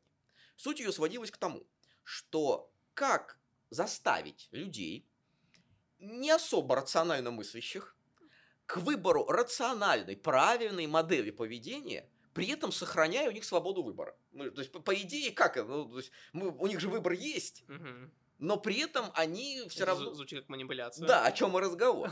Он называет nudge, да, вот подталкивать. Да. То есть, надо как-то создать такие условия, говорит он, что люди сами бы приходили к этой мысли. И в качестве примера я обычно привожу историю в Амстердаме, где В амстердамском аэропорту была проблема, что туристы покидали аэропорт в таком состоянии, ну, Амстердам в этом плане веселый город, но вот, что, извиняюсь, они не могли попасть в унитаз, то есть их просто, они просто стоять не могли. Там люди вот так вот лесенкой ходят, прислонившись плечами друг к другу, потому что если они упадут просто. Можно было, конечно, какие-то там штрафы вводить, там, не знаю, или поручни им поставить. Короче, что сделали? В каждом унитазе в аэропорту просто нарисовали маленькую реалистичную муху. И после этого каждый пришедший считал прям своим долгом вот прям вот попасть именно в муху. То есть, по сути, этот выбор был сделан не им. То есть, мы таким образом создали условия, в которых при, казалось бы, наличии свободы и выбора человек выбирает правильную, логичную, рациональную модель поведения. Вот дальше только вопрос, кто это будет делать, кому это надо, собственно говоря, да, и как... Человек, который платит уборщикам. Ну, да, знаете, то есть, кто это должен создавать? Ну, потому что, чтобы вы знали, когда в ряде стран, и в России тоже, кстати, поступают правительству определенные предложения, даже от людей, которые занимаются подобного рода практикой, обычно они просто пропускаются мимо ушей. То есть, никто даже не обращает внимания на то, что пытаются говорить. И не только потому, что мы себе на уме, не надо нам, понимаете, рассказывать, мы сами все знаем. Нет. Нет, энергозатратно. Да, очень часто энергозатратно. Это даже чувствуется в обычных разговорах. Да. Люди обычно не слушают, что другой человек делает. Просто вообще, ну, это же лень вообще всем этим заниматься, и итог не скоро будет, понимаете. То есть, сейчас начнешь, лет через 20 получишь результат. Кому это надо, понимаете. И в качестве объяснения мне очень нравится книга, написанная Вацлавом Смилом, это чешско-канадский автор, она называлась «Energy at Crossroads», да, «Энергетика на перепутье». Она была опубликована в 2005 году, и хотя тогда она наделала много шуму, она сегодня подзабылась. Потому что если бы кто-то помнил о содержании этой книги, то не появились бы люди типа Греты Тунберг с ее экологическим крестовым походом, потому что Смил объяснил многое уже тогда. Он сказал следующее, он говорит, ну давайте вот разберемся. У нас существуют, скажем, разные технологии получения энергии. Вот его энергетика интересовала, да? Мы можем добывать ее из атомных электростанций, от нефтепродуктов, газа, нефти и так далее. Мы можем получать ее от угля. А сегодня в мире значительная часть электроэнергии получается именно путем сжигания угля. В конце концов, древесина есть самый древний вариант. И что любопытно, все это можно разложить по столетиям. То есть, если, скажем, уголь – это 18-19 века, нефть – это 20-й в основном, а древесина – это седая древность, то в 21-м, имея более передовые технологии, мы по-прежнему используем и древесину, и уголь, и нефть. И он говорит, ну давайте представим себе, ради любопытства, что завтра появляется ученый, который открывает, знаете, как Тони Старк из комиксов Марвел, да, дешевую, экологически чистую энергию, которая делает нефтяную энергетику ненужной. И он говорит, а куда, пардон, девать инфраструктуру, которую мы построили за последние 100 лет для добычи, переработки, транспортировки нефти? Он там посчитал, там вышло по примерным прикидкам инфраструктуры на 5 триллионов евро. И куда ее списать? Как убытки, что ли, на металлолом? По-моему, дешевле этого ученого убить. Не, можно гуманнее, можно заплатить членам парламента, которые примут закон по поводу того, что открытая им вещь, она непатриотична, там, я не знаю, идеологически неправильно, и вообще он абьюзер, конечно, поэтому не слушайте его. Это как... Ну, да, это встречается часто в истории. Вот в Америке, я не знаю, если вы знаете, как в Америке стала марихуана нелегальная. Это не из каких там... Обследование или что-то такое. Я не знаю, вы знаете эту историю? Нет, но там на самом деле я знаком, скажем так, с предпосылками этого. Дальнейшее развитие меня не интересовало. Я знаю только про 20-е годы, когда там с коноплей боролись. Ну вот что было, вот это было во время монополистичной Америки в 19 веке. И там был человек, который владел всей... инфраструктуры, переработка бумаг. Эту историю я знаю, да действительно, конопля, она использовалась в основном как раз-таки, для производства бумаги, а вовсе не для того, чтобы употреблять ее. Да, и, соответственно, он и владел, властвовал над всеми газетами, и как раз он запускал этот misinformation. Так что да, вот о чем вы сейчас говорите, это происходит очень часто. Да, поэтому бывают ситуации очень специфические. Но самое любопытное, что когда вы это пытаетесь объяснять, вас откровенно даже не слышат. То есть Допустим, вот этот эффект очень любопытно описал один из, наверное, главных таких звезд современной теории принятия решений, Насим Талеб, автор теории черных лебедей. Он, один из эффектов он объяснял так. Он говорит, представьте себе, вам дают, казалось бы, объективные статистические данные. Вот просто цифры. Но какой вывод вы из них делаете? Допустим, вы покупаете упаковку презервативов. Там 10 штук. На них написано, что они с 90% гарантией защищают от венерических заболеваний. Дальше вопрос. Вариантов минимум 2, говорит Талеб. Либо каждый из этих презервативов может с вероятностью в 10% дать осечку, или 9 из упаковки на 100% защищают, и один на 100% не защищает. А вот как понять, что вам написали, что имелось в виду? Знаете, нет, второй вариант хуже, это лотерея, русская рулетка получается, конечно. Да? Ну вот, но откуда вы знаете, собственно говоря? То есть вам непонятно, что сообщается. Это даже видно на уровне потребительского выбора, потому что, опять же, в свое время была Нобелевская премия дана за изучение рынка так называемых лимонов и слив. Это было жаргонное название подержанных автомобилей. Суть была в том, что если вы не разбираетесь в машинах, а большинство все-таки покупателей не специалисты, то как вы отличите хорошую машину от плохой? Нам в школе начинают рассказывать какие-то вещи, типа «хорошие вещи стоят дорого». И вы пытаетесь по уровню цены определить, соответственно, насколько этот предмет хорош. Но это работает только при одном условии, если вы можете хоть как-то проверить.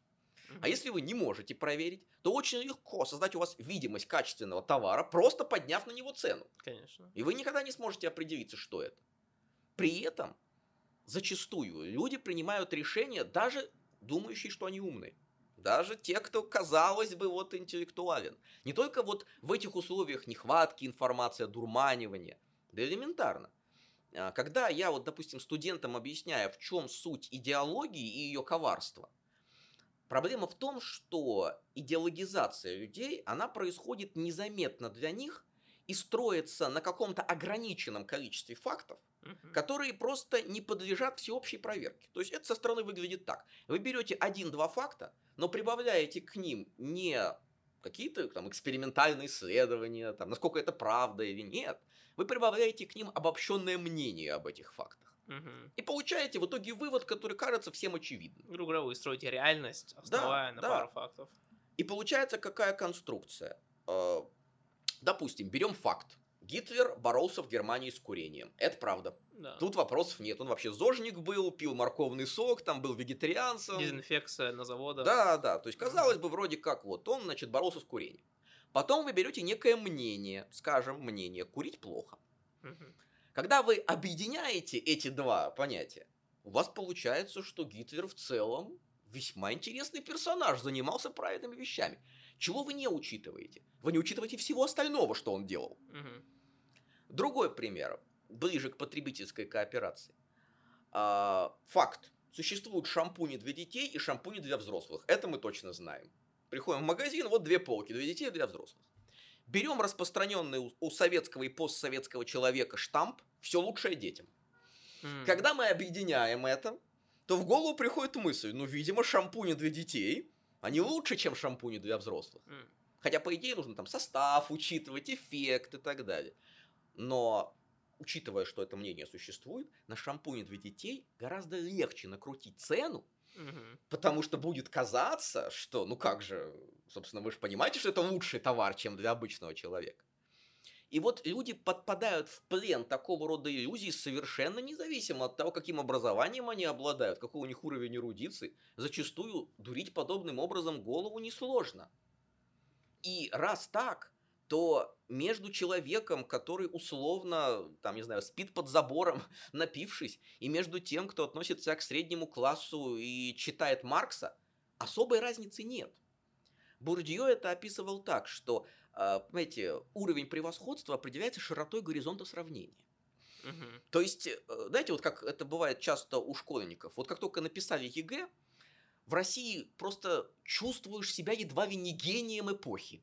Ты типа, да вы что, я ж так много знаю, я столько учил, у меня там 98 баллов из 100 там, и так далее, здорово.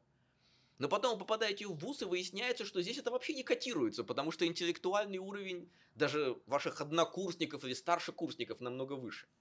Наконец вы выпускаетесь из вуза, и вам кажется, ну все, я бакалавр или магистр, наконец-то я интеллектуально развит. Но стоит вам попасть в определенную социальную группу, и там вы по-прежнему дегенерат по интеллектуальному уровню. Всегда будет кто-то умнее, конечно, и тупее. Конечно, понимаете.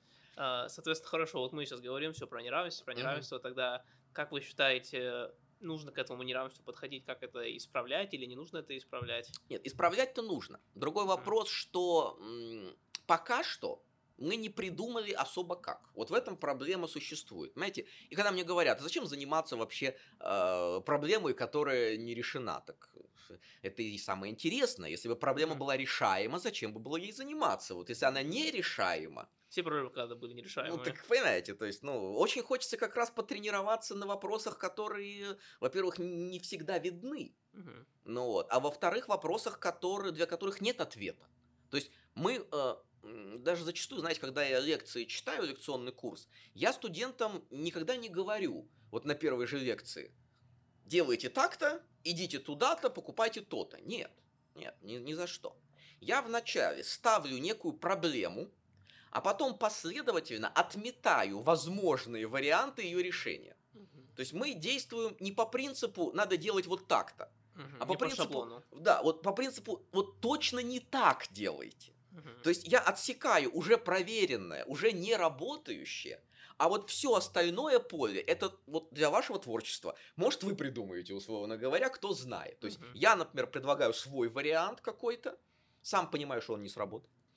Но, вот, но при этом, а кто знает, возможно, кто-либо из сидящих, если у него возникнет мысль, он, соответственно, сможет дойти до нее. Вы знаете, был в свое время такой очень любопытный сериал в США, назывался он «За гранью возможного», фантастический. Для него писали сценарии, очень много любопытных персонажей. И вот мне особо нравились две серии.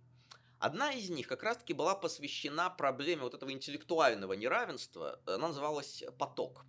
Суть была в том, что автор, потом прославившийся, кстати, как сценарист сериала «Доктор Хаус», так вот, он представил себе будущее как некую цифровую реальность, в которой люди напрямую через мозг подключены к условному интернету.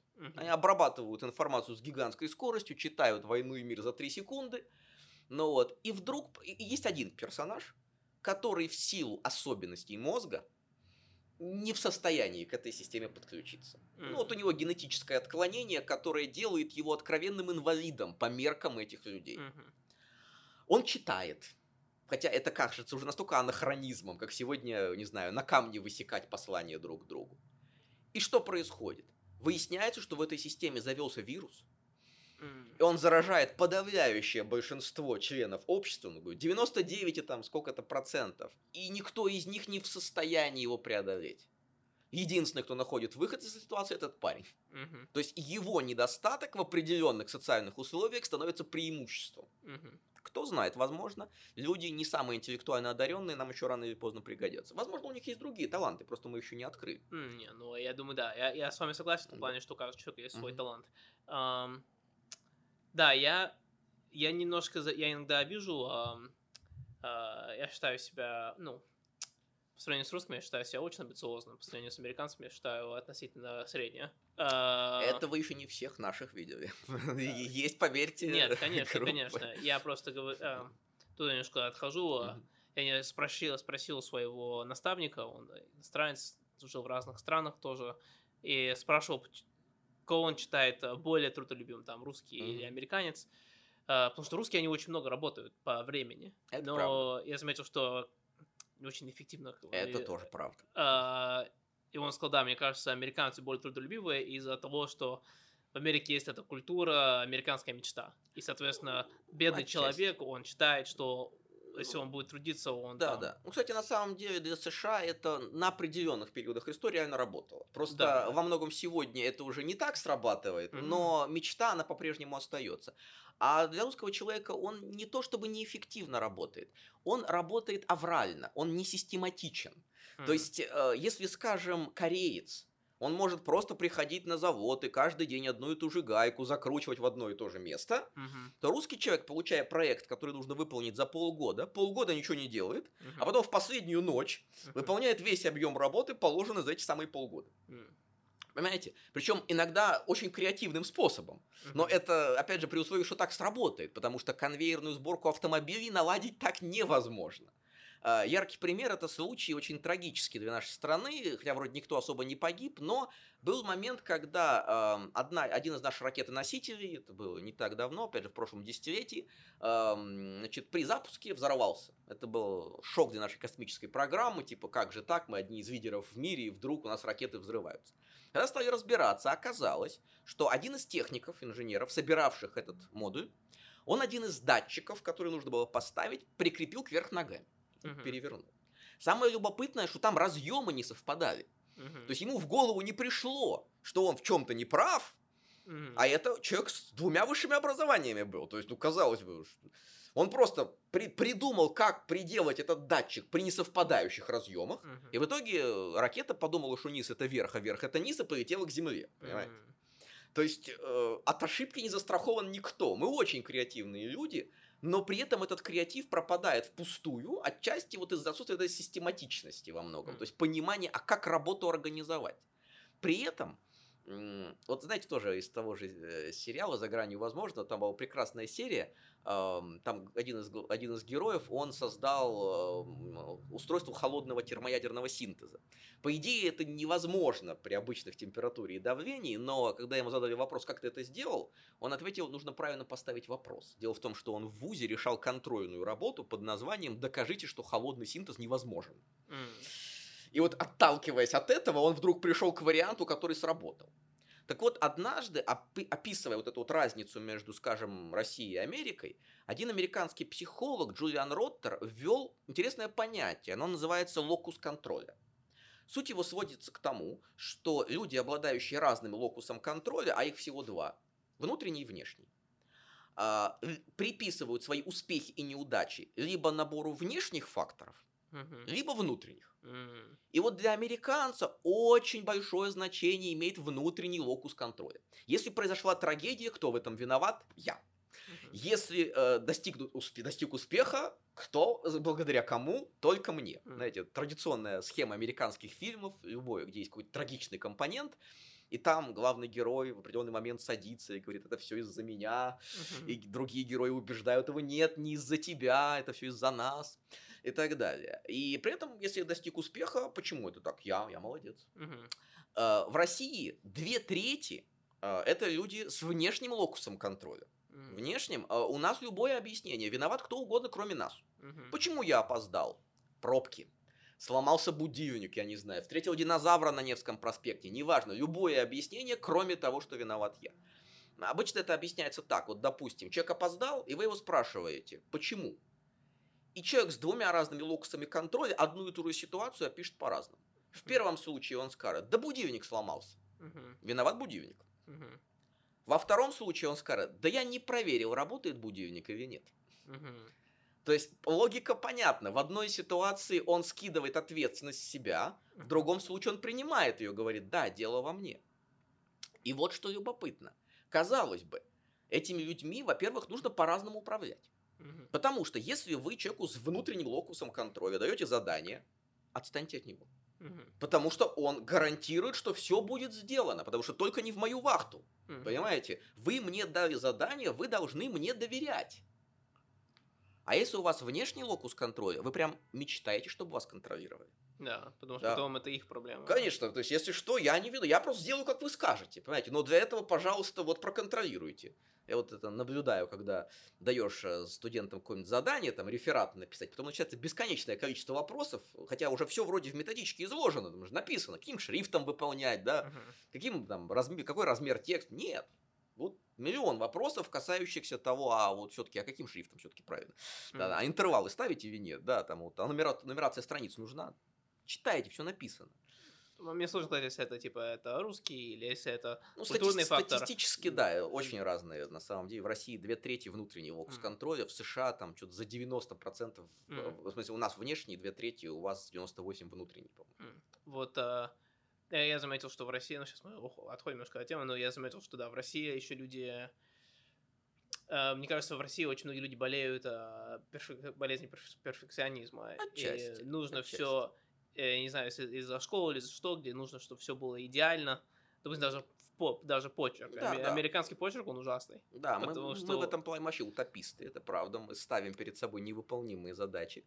Но на самом деле в этом это не всегда плохо. Вот тут тоже, знаете, нет, да, это сложно сказать. Да, то есть одно и то же может давать совершенно разный эффект. Mm-hmm. Вот, допустим, было интересное исследование, проведенное экономфаком МГУ по вопросу влияния разных институтов на, например, вот развитие общества. И там, скажем, был яркий пример, это церковь. Ну, потому что изучаю христианство, и с одной стороны, для русской церкви тяжкий труд – это наказание. То есть у нас, вот знаете, как Адаму Господь сказал, что значит, в поте лица ты будешь пахать землю. Это была форма наказания. Поэтому для России нет вот понятия труда как ценности. Для православной культуры это некто, это плохо. Потому что, знаете, ну зачем работать, собственно говоря, да? Ну вот. А с другой стороны, скажем, церковь, она всегда говорит вам о том, что вы несовершенны. А это фактор, который является мотивацией к развитию, в том числе духовному. Mm-hmm. Понимаете? Нет, я не знаю, религиозной системы, которая сказала бы, по крайней мере, из мировых религий, которая сказала бы, вы идеальны, все в порядке, живите как жили, развиваться не надо. То есть, извините, это было бы странно. То есть, одно и то же можно трактовать по-разному. И, кстати, опять же, отталкиваясь от того, как работают наши люди, дело не в том, что мы там недостаточно, спаси Боже, умны там, да, или слишком ленивы. Нет, не в этом дело. Мы просто не научились извлекать выгоду из того, что на самом деле, чем мы обладаем. Скажем, в свое время известна, опять же, цитата уже упоминаемого мной Сан Саныча Аузана из МГУ, он сказал так, говорит, когда проводили исследования о российских выпускниках в США, их очень точно охарактеризовали так. Если вам нужна одна уникальная вещь, которой ни у кого нет и никто сделать не может, закажите русским, одни сделают. Если вам нужно 10 одинаковых вещей, закажите кому угодно, кроме русским, потому что наши не сделают никогда. Очень интересно, что вы скажете, потому что я как раз, мой наставник, он иностранец, и у нас с ним, так сказать, очень одинаковое мышление, мы друг друга понимаем, и вот мы наняли моего друга за какого-то проекта, и как раз ему там Мишель говорит, там, тебе надо делать вот так, вот так, вот так вот, и каждый раз он делал по-своему, не знаю, то, что было. Да. А вы думаете, откуда это? Если у вас есть это вот очень сложно говорить, потому что, например, авральный способ производства, который, вот знаете, там, полгода ничего не делаешь, а потом вдруг резко активность возрастает. Многие связывают это с проблемой общинного труда в условиях плохого климата в России, потому что, сельское хозяйство было распространено, ты зимой вообще ничего не делаешь, сидишь, условно говоря, да, вот ждешь там, да, потом вдруг резко период активности. Поэтому, кстати, русские крестьяне в 19 веке очень боялись ареста. По малейшему поводу, потому что, если тебя под замок посадят на 10 дней, ты потом голодной смертью помрешь, потому что у тебя уборочная страда, вот нужно успеть, собственно, проработать. Поэтому есть, кстати, виды бизнеса, в которых мы вполне успешны, потому что ровно по той же авральной схеме, допустим, золотодобыча осуществляется. Там тоже очень короткий отрезок времени, когда можно мыть золото, вот песок промывать, потому что холодно стало, все, уже невозможно. И поэтому там сутками работаешь, а потом ничего не делаешь, собственно говоря. То есть вопрос именно в переводе, то есть этого определенной способности. Мы не знаем, откуда это берется, масса вариантов.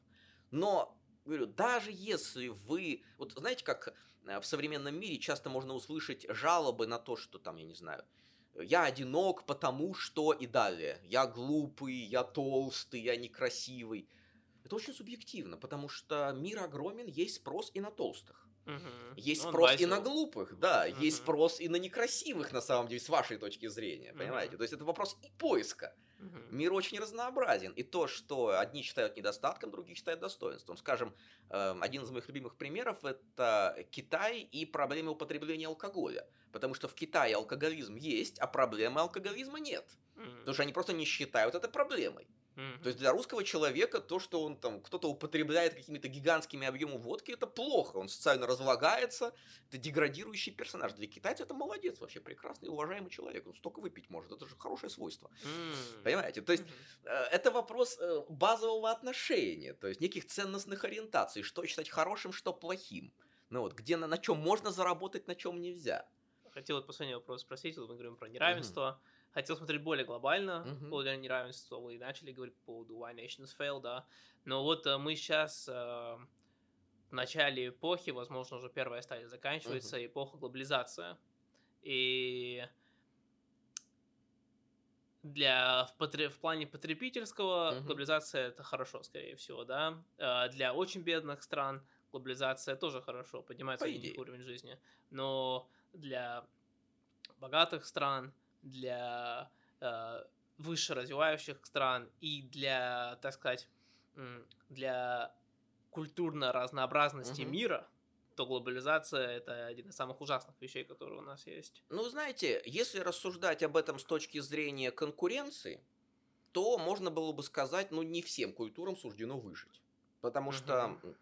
Знаете, яркий пример – это, скажем, корейцы, которые вынуждены были для достижения определенных экономических показателей отказаться от части национальной культуры. Пришлось. Яркий пример – это то, что переговоры авиадиспетчеров и пилотов перевели с корейского на английский. Угу. Потому что корейский язык оказался слишком неэффективен в плане передачи информации. Слишком много времени тратится, это неудобно. У них по-корейски у них еще было то, что… У них очень сильно важна степень уважения. Да, да. И там много оборотов да, приходится использовать. Человек да. нижнего ранга не мог говорить старшему, что что-то не так. Да, да. Соответственно, я говорю по-английскому, что это да, сложно да. Конечно, там гораздо было быстрее да. проще и так далее. Ровно то же самое, например, экономический взлет южных районов Германии и Польши католической во многом обусловлен изменением социальной доктрины католической церкви. Пришлось переписывать в 60-е годы некоторые документы, угу. как раз-таки вот изменение отношения к труду и некоторым другим позициям. Да, приходится отказываться от некоторых компонентов национальной культуры, и если вот мне начинают говорить про то, что да, есть какая-то глупая вещь, что это традиция, я говорю, в этот момент вы бедный. Все, mm-hmm. в этот момент вы нищий. Mm-hmm. Потому что если вы сохраняете что-то просто ради факта сохранения, эта традиция, она имела какую-то эффективность в определенных условиях. Но сегодня она замедляет вас. Так вы чего хотите? Сохранять традиции или жить до 100 лет? Mm-hmm. Вот если альтернатива такова, то, возможно, действительно глобализация приведет к отмиранию некоторых национальных культур, и разнообразие уменьшится, но это не всегда плохо. То есть, возможно, какие-то культуры… Слушайте, вот если каннибализм умрет, как социальная практика, я не против. Угу. Есть людей, это, может быть, чья-то традиция, угу. но я все-таки считаю это не совсем правильно. Ну, вы сейчас говорите про очень плохую вещь. Есть вещи, которые нельзя сказать, какая из них хорошо или плохо. Знаете, такие больше 60-40 или… ну, да. И я просто переживаю о том, что появится, когда я думаю, что когда-то это появится, вопрос времени, появится какая-то, что Земля станет монокультурной. Mm-hmm. Да, допустим, как Америка, допустим, да, с каждым разом… называется gentrification, да, когда да. приезжие становятся американцами. И не будет что-то, с чем не будет никакого контрбаланса, так что культура будет это развиваться, и не будет ничего, будет что-то плохое, но люди не будут осознавать, что это плохое, потому что они даже не будут знать, что можно жить поиначе. Ну да, это на самом деле проблема определенная, потому что когда в рамках современной мир-системы вам предлагают выбор, то вам предлагают выбор внутри этой системы и не предлагают выбора других систем. Да. Это правда, это определенная проблема имеет место. И в общем и целом, действительно, для подавляющего большинства людей, которые не будут интересоваться альтернативами, угу. им будет казаться, что все было ровно так, как… Знаете, как… Это такой интересный стереотип. Многие люди, подавляющее большинство откровенно, считают себя едва ли не последним поколением, то есть высшей точкой развития, поэтому если вдруг прошлые поколения на них не похожи uh-huh. в чем-то, так это их проблема, они там все тупые были, потому что, ну что, у них там в средневековье айфонов не было, ну все, они дегенераты. Uh-huh. Ну вот, а почему они были не похожи на нас? Да, они просто не знали, как стать такими, как мы, потому что иначе, если бы они были, если бы они знали, точно стали. Да, правда, есть такой подвох. Да, я знаю, мне кажется, человек когда-то так думал. Да, то есть это на самом деле приходится из себя изживать, это усилие определенное. Ну, когда ты читаешь историю, ты понимаешь, что, блин… Да. Альтернатива была очень разная, скажем так. Я когда читаю там про Цезаря, там, mm-hmm. Римской Республики, ты читаешь, как там социально было устроено, как mm-hmm. там политика была, ты понимаешь, что, блин, это такие же люди… Только без айфонов. Да, на самом деле, более того, они решали сходные вопросы. Как по этому поводу один священнослужитель любит говорить. Говорит, со стороны, говорит, слушаешь, так кажется, вообще средневековые философы какие-то идиоты. Решают там типа того, что сколько, значит, бестелесных ангелов поместится на кончике иглы. Еще им заняться нечего было. Так извините, ангел бестелесный, то есть с математической точки зрения он ноль. А единица — это мельчайшая игла, это конечник иглы, это мельчайшая единица пространства. По сути, они задавали вопросы современной кибернетики. Сколько в единице нулей? Ну вот, то есть, по сути, они решали те же самые проблемы, просто называли это по-другому. Их опыт в этом плане мог бы действительно пригодиться. Но, с другой стороны, смотрите. Возможно, какая в итоге мы придем к идее глобального мира, но тут есть несколько компонентов. Во-первых, глобализация, как оказалось, и это очень хорошо, например, показано у такого профессора Пантина в книге «Циклы и волны глобальной истории». Глобализация – это не перманентный процесс. Она волнообразна, это приливы и отливы. Понимаете? Она сменяет друг друга. Кстати, сейчас мы на отливе. Потому что сейчас происходит деглобализация, и мы видим ее в разных проявлениях. Это и торговые войны, скажем, между США и Китаем. В качестве интересного примера это недавний проект, попытка создания суперлиги европейскими клубами богатейшими, то есть выделиться, соответственно, из общего поля, что-то свое создать. Это региональные блоки, которые начинают играть определенную роль. Ну, еще плюс вот эта идеологическая... Да, то есть это только усилило, на самом деле, просто заметнее стало и ускорилось эти процессы. То есть мы сейчас на отливе, поэтому просто это циклы и волны. Иногда туда, иногда сюда. Ну вот. Во-вторых, есть такой любопытный автор, господи, склероз проклятый, забывается, к сожалению. Ну вот, немецкий, не вспомню, к сожалению. Значит, суть была в чем? Он говорил о том, что, возможно, три, скажем так, формы от объединения культуры, некой культурной унификации. Первое – это интеркультуральность, в рамках которой предполагается, что есть некая одна доминантная группа, которая, скажем, в некой стране является нормативной, вот наша культура и есть правильная, скажем, в России это русский язык, неважно, татарин вы или башкир, извольте, пожалуйста, на русском говорить. И есть все остальные, которые занимают некое минимальное положение, то есть они, в принципе, эти культуры имеют право на существование, но если вы будете ходить в национальной одежде, это по меньшей мере вызовет вопросы, то есть почему так, да? Второй уровень, говорит он, это, соответственно, мультикультуральность. То, что пытаются строить Евросоюз, Канада и так далее. Логика очень проста. У каждой нации, у каждой культуры есть свои преимущества. Одни, скажем, лучше математику понимают, другие разбираются в биологии. Поэтому, если мы хотим нормально существовать, нужны команды, составленные, соответственно, из разных людей. Другой вопрос, как они договариваться друг с другом будут. Они не могут договориться на основании некой культуры одного из них кого-то. Это не получится. Более того, вы даже не можете сказать, раз это моя страна, поэтому извольте все приезжие, соблюдайте определенные правила. Потому что страны получили свою территорию случайным путем. Вот латиноамериканские государства, там Уругвай, Парагвай, это просто бывшие колонии, которые делили случайным образом. В США это вообще вопрос огромный, то есть кто тут местный-то спрашивается, да? Ну вот. Для России, кстати, тоже можно этот вопрос поставить, потому что Россия это условно где, да? То есть это где ее географическое ядро? И вот, собственно, все остальное, это насколько можно Россию считать. Ну вот. Так вот, по идее предполагается равенство. То есть, независимо от того, какой культурный тип у вас, главное, чтобы вы соблюдали определенные общие законодательные правила. Знаете, там, как не агрессия по отношению к неагрессорам. Ну, условно говоря, ходит этот человек в другой одежде, ну и ладно, он вам не мешает на самом деле. Какое ваше дело, спрашивается. Кто вам дал право судить его за то, что он там что-то ест, пьет или как-то ходит, да, или как-то говорит. Ну вот. И мы уже это с трудом построить можем. То есть, это уже грохается. То есть, мы не можем допустить, что во всем мире это сработает. Большинство стран мира не приспособлены. А вот дальше... Да, точно, вспомнил, этого автора звали Вольфганг Вельш. Так вот, он тоже современный. А вот дальше, говорит он, в перспективе существует понятие транскультуральность. Когда действительно должна появиться некая унифицированная, собственно говоря, модель культурная. Но... Он говорит, да, действительно, разнообразие будет утрачено, это правда, но, возможно, преимуществом будет то, что он называет гибридизация типов рациональности. Мы, наконец-то, сможем понять друг друга. Это будет интересно, как пример слияния восточного и западного. Да, да, вот допустим, да, кстати, вот один из моих любимых современных авторов, Кишор Махбубани из Сингапура, прославился книгой под названием «Умеют ли азиаты думать?».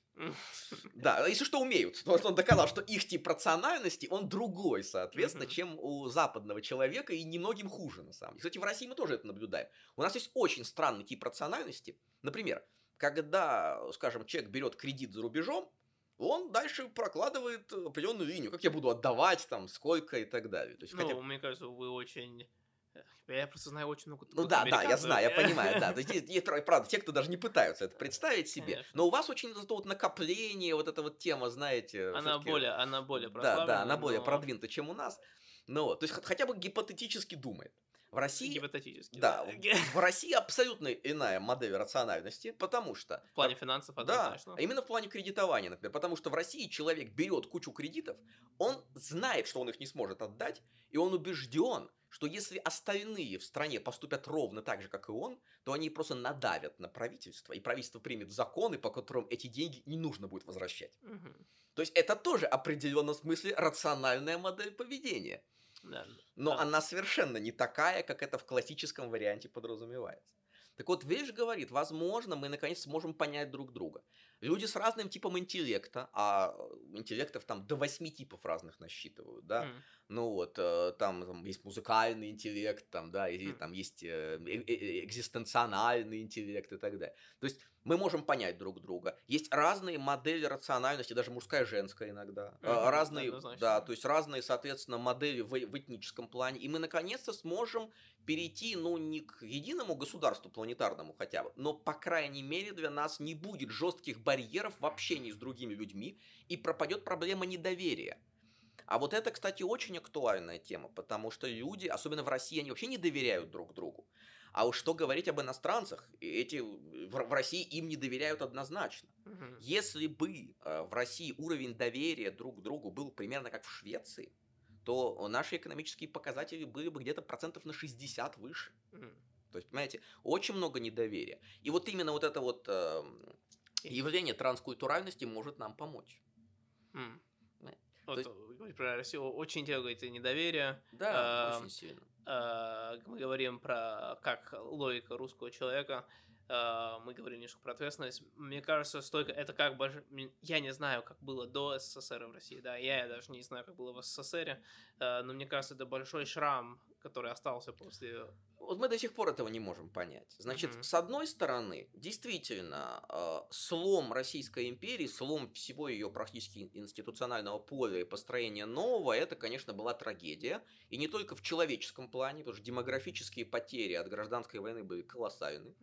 Но вот и культурные тем более, сколько людей уехало. Если бы Владимир Зворыкин остался, и телевидение все-таки создавалось бы здесь, мы бы получили очень, возможно, приемлемую цифру. Да, да, утечка мозгов была огромная. Да, утечка мозгов была колоссальна. Более того, сгорели все накопления, которые были сделаны. То есть предметы, которые подразумевали под собой гигантскую стоимость, были утеряны. Там. Интересно, куда делись маршальские жезлы, которые хранились в Зимнем дворце, собственно, они там алмазы были здоровенные в головках. Вот куда это делать, спрашивают? Скорее всего, было обменено на бутылку водки, условно говоря. Да? То есть накопления людей сгорели полностью. Ну, вот. Но с другой стороны, мы можем сказать, что советский строй, он все-таки дал определенные позитивные составляющие. Мы не можем, вот, например, точно определить, вот если бы развитие, скажем, шло, да, вот Российская империя продолжала бы существование, Советский Союз, все-таки, да, то есть какой параметр был бы лучше, то есть где была больше продолжительность жизни, где был бы выше уровень грамотности, не ясно. Это так сложно сказать, потому что весь это же СССР просто появился во время индустриализации России, и, соответственно, в каждом стране показатели поднимались, ну, в каком-то плане. То есть, и в этом плане есть два интересных момента. Момент первый – это вот следующее. Если мы отталкиваемся от идеи, что чтобы прийти к нормально функционирующему обществу нужен набор промежуточных институтов, то Россия, как ни странно, создавала их. Просто если Сингапур это сделал на коротком отрезке времени и сразу, у нас этот процесс растянулся, знаете, как периоды активности и периоды длительного застоя протяжением где-то лет в 300. То есть мы часть там пути прошли при Петре Первом, потом часть пути прошли там при Александре Втором, Часть пути мы прошли при Сталине и Хрущеве, потом опять застой и так далее. Часть пути мы, кстати, прошли в 90-е годы и в начале президентства Путина. Сейчас мы опять в неком застое находимся и так далее. То есть мы этим путем идем, и в этом плане Советский Союз в каком-то смысле встраивается в эту общую логику модернизации. Рано или поздно, может быть, когда-нибудь опять очередной период активности будет. Интересно, скакнем, да. Это просто русская модель, а не проблема СССР. Да. То есть, знаете, русские очень долго запрягают, но быстро едут. Поэтому, соответственно, у нас, говорю, очень длительные периоды пассивности. То же самое по поводу проектов. Сменяются вот такими периодами активности. Это с одной стороны. С другой стороны, а как альтернативу-то рассматривать? Да, сегодня постсоветский человек – это, правда, не самый эффективный персонаж, который там отличается низким уровнем доверия, непониманием политики как области, то есть у нас вообще нет политического поведения как определенной модели. Угу. Мы очень много знаем про глобальные политические процессы, но как зовут членов Горсовета, это вообще утопия. Да, мне это смешно в России, что все знает про Америку, но про Россию... Совершенно верно. Да, вот это удивительная вещь. То есть это, правда, очень неэффективно, потому что давайте все-таки здесь чем-то заниматься. Особенно, когда я показываю студентам некоторую статистику по нашей стране, там заданные отрезки времени, они говорят, у нас возникает желание уехать. Я говорю, а желание исправить у вас не возникает вообще, да? Может, поработаем, там, впряжемся. Ну, так вот, что любопытно, можно это в другом ключе рассматривать. Да, с одной стороны, СССР вот позволил пройти какие-то отрезки, а с другой стороны, сохранилась бы Российская империя. Могло ли в условиях 20 века существовать государство, с очень низким уровнем образованности? Грамотность была в Российской империи невысокая. С не самой высокой сферой индустриализации. Может, с сохранением кучи полуфеодальных институтов типа двора. Значит, вы не думаете, что произошло вот такой, типа, европейский... Нет, вопрос в другом. Я, кстати, сейчас не Россию описал, я описал Испанию. Испания в 20 веке не участвовала в Первой мировой, у нее не было революции, но ее накрыл мировой финансовый кризис 29 года, и там была гражданская война, и пришли к власти фашисты. То есть, там Каталония, там... Да, это возможный сценарий для нас. То есть, если бы Первая мировая нас не добила... Нет, в теории, конечно, хотелось бы представить себе как вариант очередного модернизационного рывка, который бы позволил перейти к новому типу общества, но в это верится с трудом, потому что обычно после войн в России наступает определенное затишье. Это было очень хорошо показано по войне с Наполеоном. Значит, наступает такой консервативный период, в котором мы переживаем, собственно говоря, что... победили, слава богу, давайте восстановимся, да. И поэтому вряд ли. Так что нас добил бы, скорее всего, 29-й год. То есть, вот этот финансовый кризис, он в итоге... Да, это не моя точка зрения, это, опять же, высказано Борисом Ивановичем Колоницким, я в этом плане готов согласиться. Единственное, что даже если война неизбежна, я всегда за минимизацию. Вот после распада СССР гражданская война ведь в России тоже имела место, просто она носила локальный характер, она происходила только на Кавказе. По сути, это была гражданская война, просто она не затронула инфраструктуру вот всей этой огромной страны. Я говорю, я за минимизацию жертв. Поэтому мы не можем сказать о том, что завтра наступит светлое будущее, все люди станут равными, одинаково умными, и даже получив равные права, смогут добиться успеха. Нет. Но, по крайней мере, нужно к чему-то стремиться. В свое время, когда я еще был студентом, передо мной мой научный руководитель на дипломной работе поставил одну очень специфическую задачу. Мне нужно было не просто опубликовать диплом, а еще, скажем, не просто написать его, а опубликовать статью по теме данного диплома в одном из ведущих российских журналов. А чтобы вы знали, тогда это было показателем не для дипломной работы студента, это был минимум для степени кандидата наук. Вот мне передо мной это поставили на 5 курсе. И я выполнил это задание. После чего этот мой научный руководитель, кстати, работающий ныне уже не в Мурманске, моем родном, а в Петербурге, он объяснил, что он вообще-то и не предполагал, что я это должен был бы сделать. Но он объяснил мне так. Требуй от студента невозможного и получишь хоть что-то. Требуй от него достижимого, не получишь ничего. Поэтому в общем и целом я, допустим, объясняю обычно так. Если человек... условно, знаете, он дурак, и он знает об этом, и он ничего не делает, это его головная боль. Я не собираюсь тянуть его в Царствие Небесное, понимаете? Вот ко мне пришли студенты, я их учу. Почему? Во-первых, мне за это платят, А во-вторых, ну, у них, возможно, какой-то интерес появится. Я им объясню, в чем существуют проблемы и как они лично в своей жизни могут добиться успеха. Я на них работаю.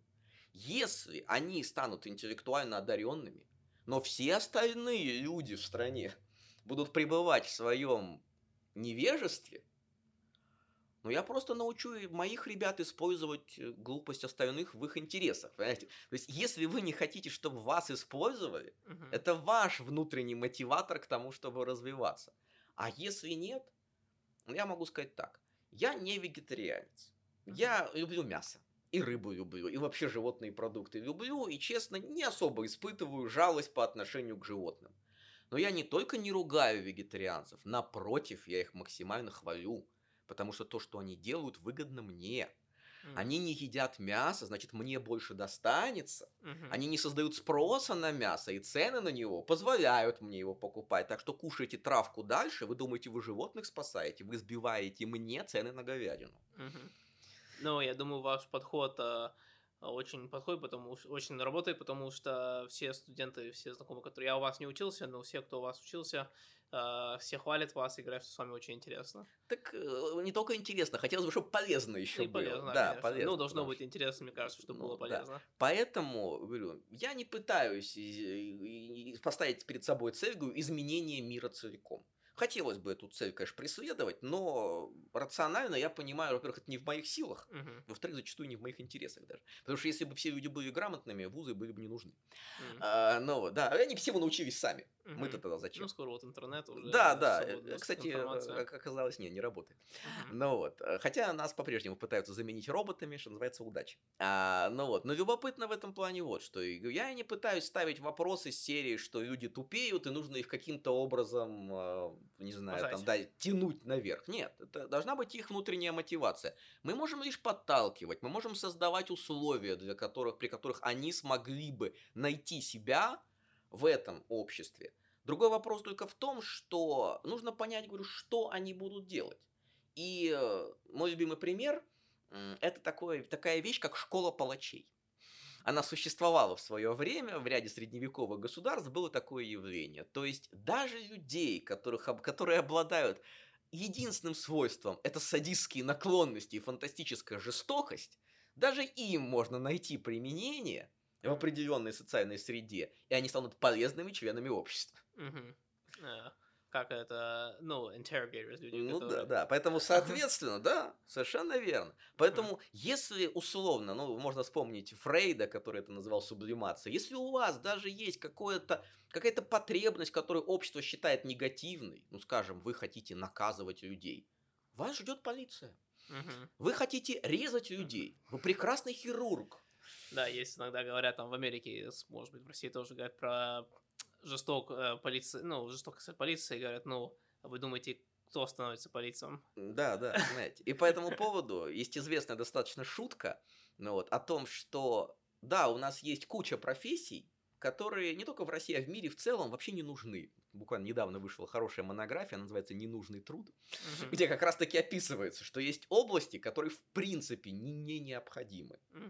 Но если мы этих людей не устроим на работу, то есть проблема, чем они будут заниматься. Конечно. И, возможно, дешевле платить им, чем потом за ними убирать. Ну, это, мне кажется, это один из проблем. Это запуск точки зрения, почему в СССР были... Один из проблем, почему в СССР были проблемы, это то, что, ну, когда упал железный занавес, смотрят, что вся инфраструктура отстает на 30 лет. Ну, потому что новая инфраструктура позволяет меньших людей нанимать, и куда потом этих людей делать? Да, вот там во многом, да, это была система всеобщей занятости, это, правда, определенная проблема. И когда в свое время бывшего министра культуры Российской Федерации Швыдкова спрашивали, а почему вы поддерживаете на телевидении проекты типа, ну, у нас вот этот пресловутый «Дом-2», какое-нибудь реалити-шоу, ну вот, которые поощряют не самые лучшие качества, которые чему-то неправильному учат.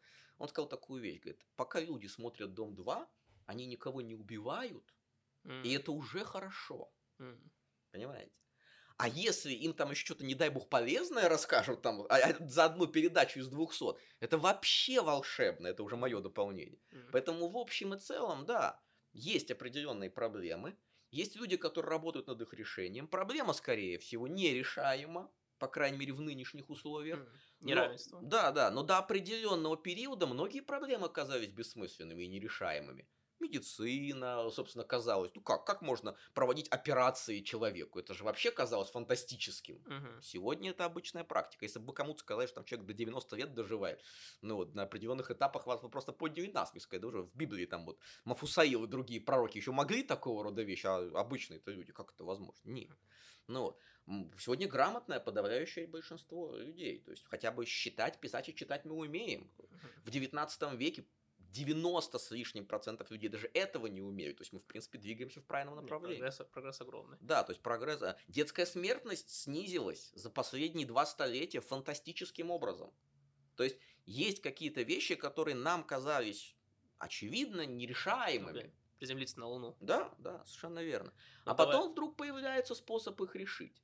Ну, вот. Поэтому единственная задача – это, что называется, никого не выбрасывать. Знаете, да, возможно, есть люди, которые сейчас кажутся нам, ну, не самыми полезными в экономической системе, да, но Михаил Васильевич Ломоносов был сыном рыбака, это не мешало ему стать академиком, поэтому давайте все-таки подумаем над тем, что и у не самого адекватного человека может родиться ребенок, который откроет лекарство от рака, СПИДа и чего-то подобного, поэтому... Ваше интеллектуальное превосходство, даже если оно есть там, да, зачастую, это подчас не ваше достижение. Да, да, да. Ваш успех с ним подчас не связан, то есть вы заработали не благодаря тому, что вы умный. И главное, это не ваше преимущество перед другими людьми, потому что вы одинаково не умеете принимать решения и допускаете ошибки в очевидных вещах, независимо от того, есть ли у вас IQ там на уровне 70 или на уровне 180. Ну, перед тем, как мы... перейдем в философию, будем говорить про эго. Я думаю, на сегодня можно завершить. Давайте тогда. Спасибо большое, что пришли. Было очень приятно с вами. Спасибо вам.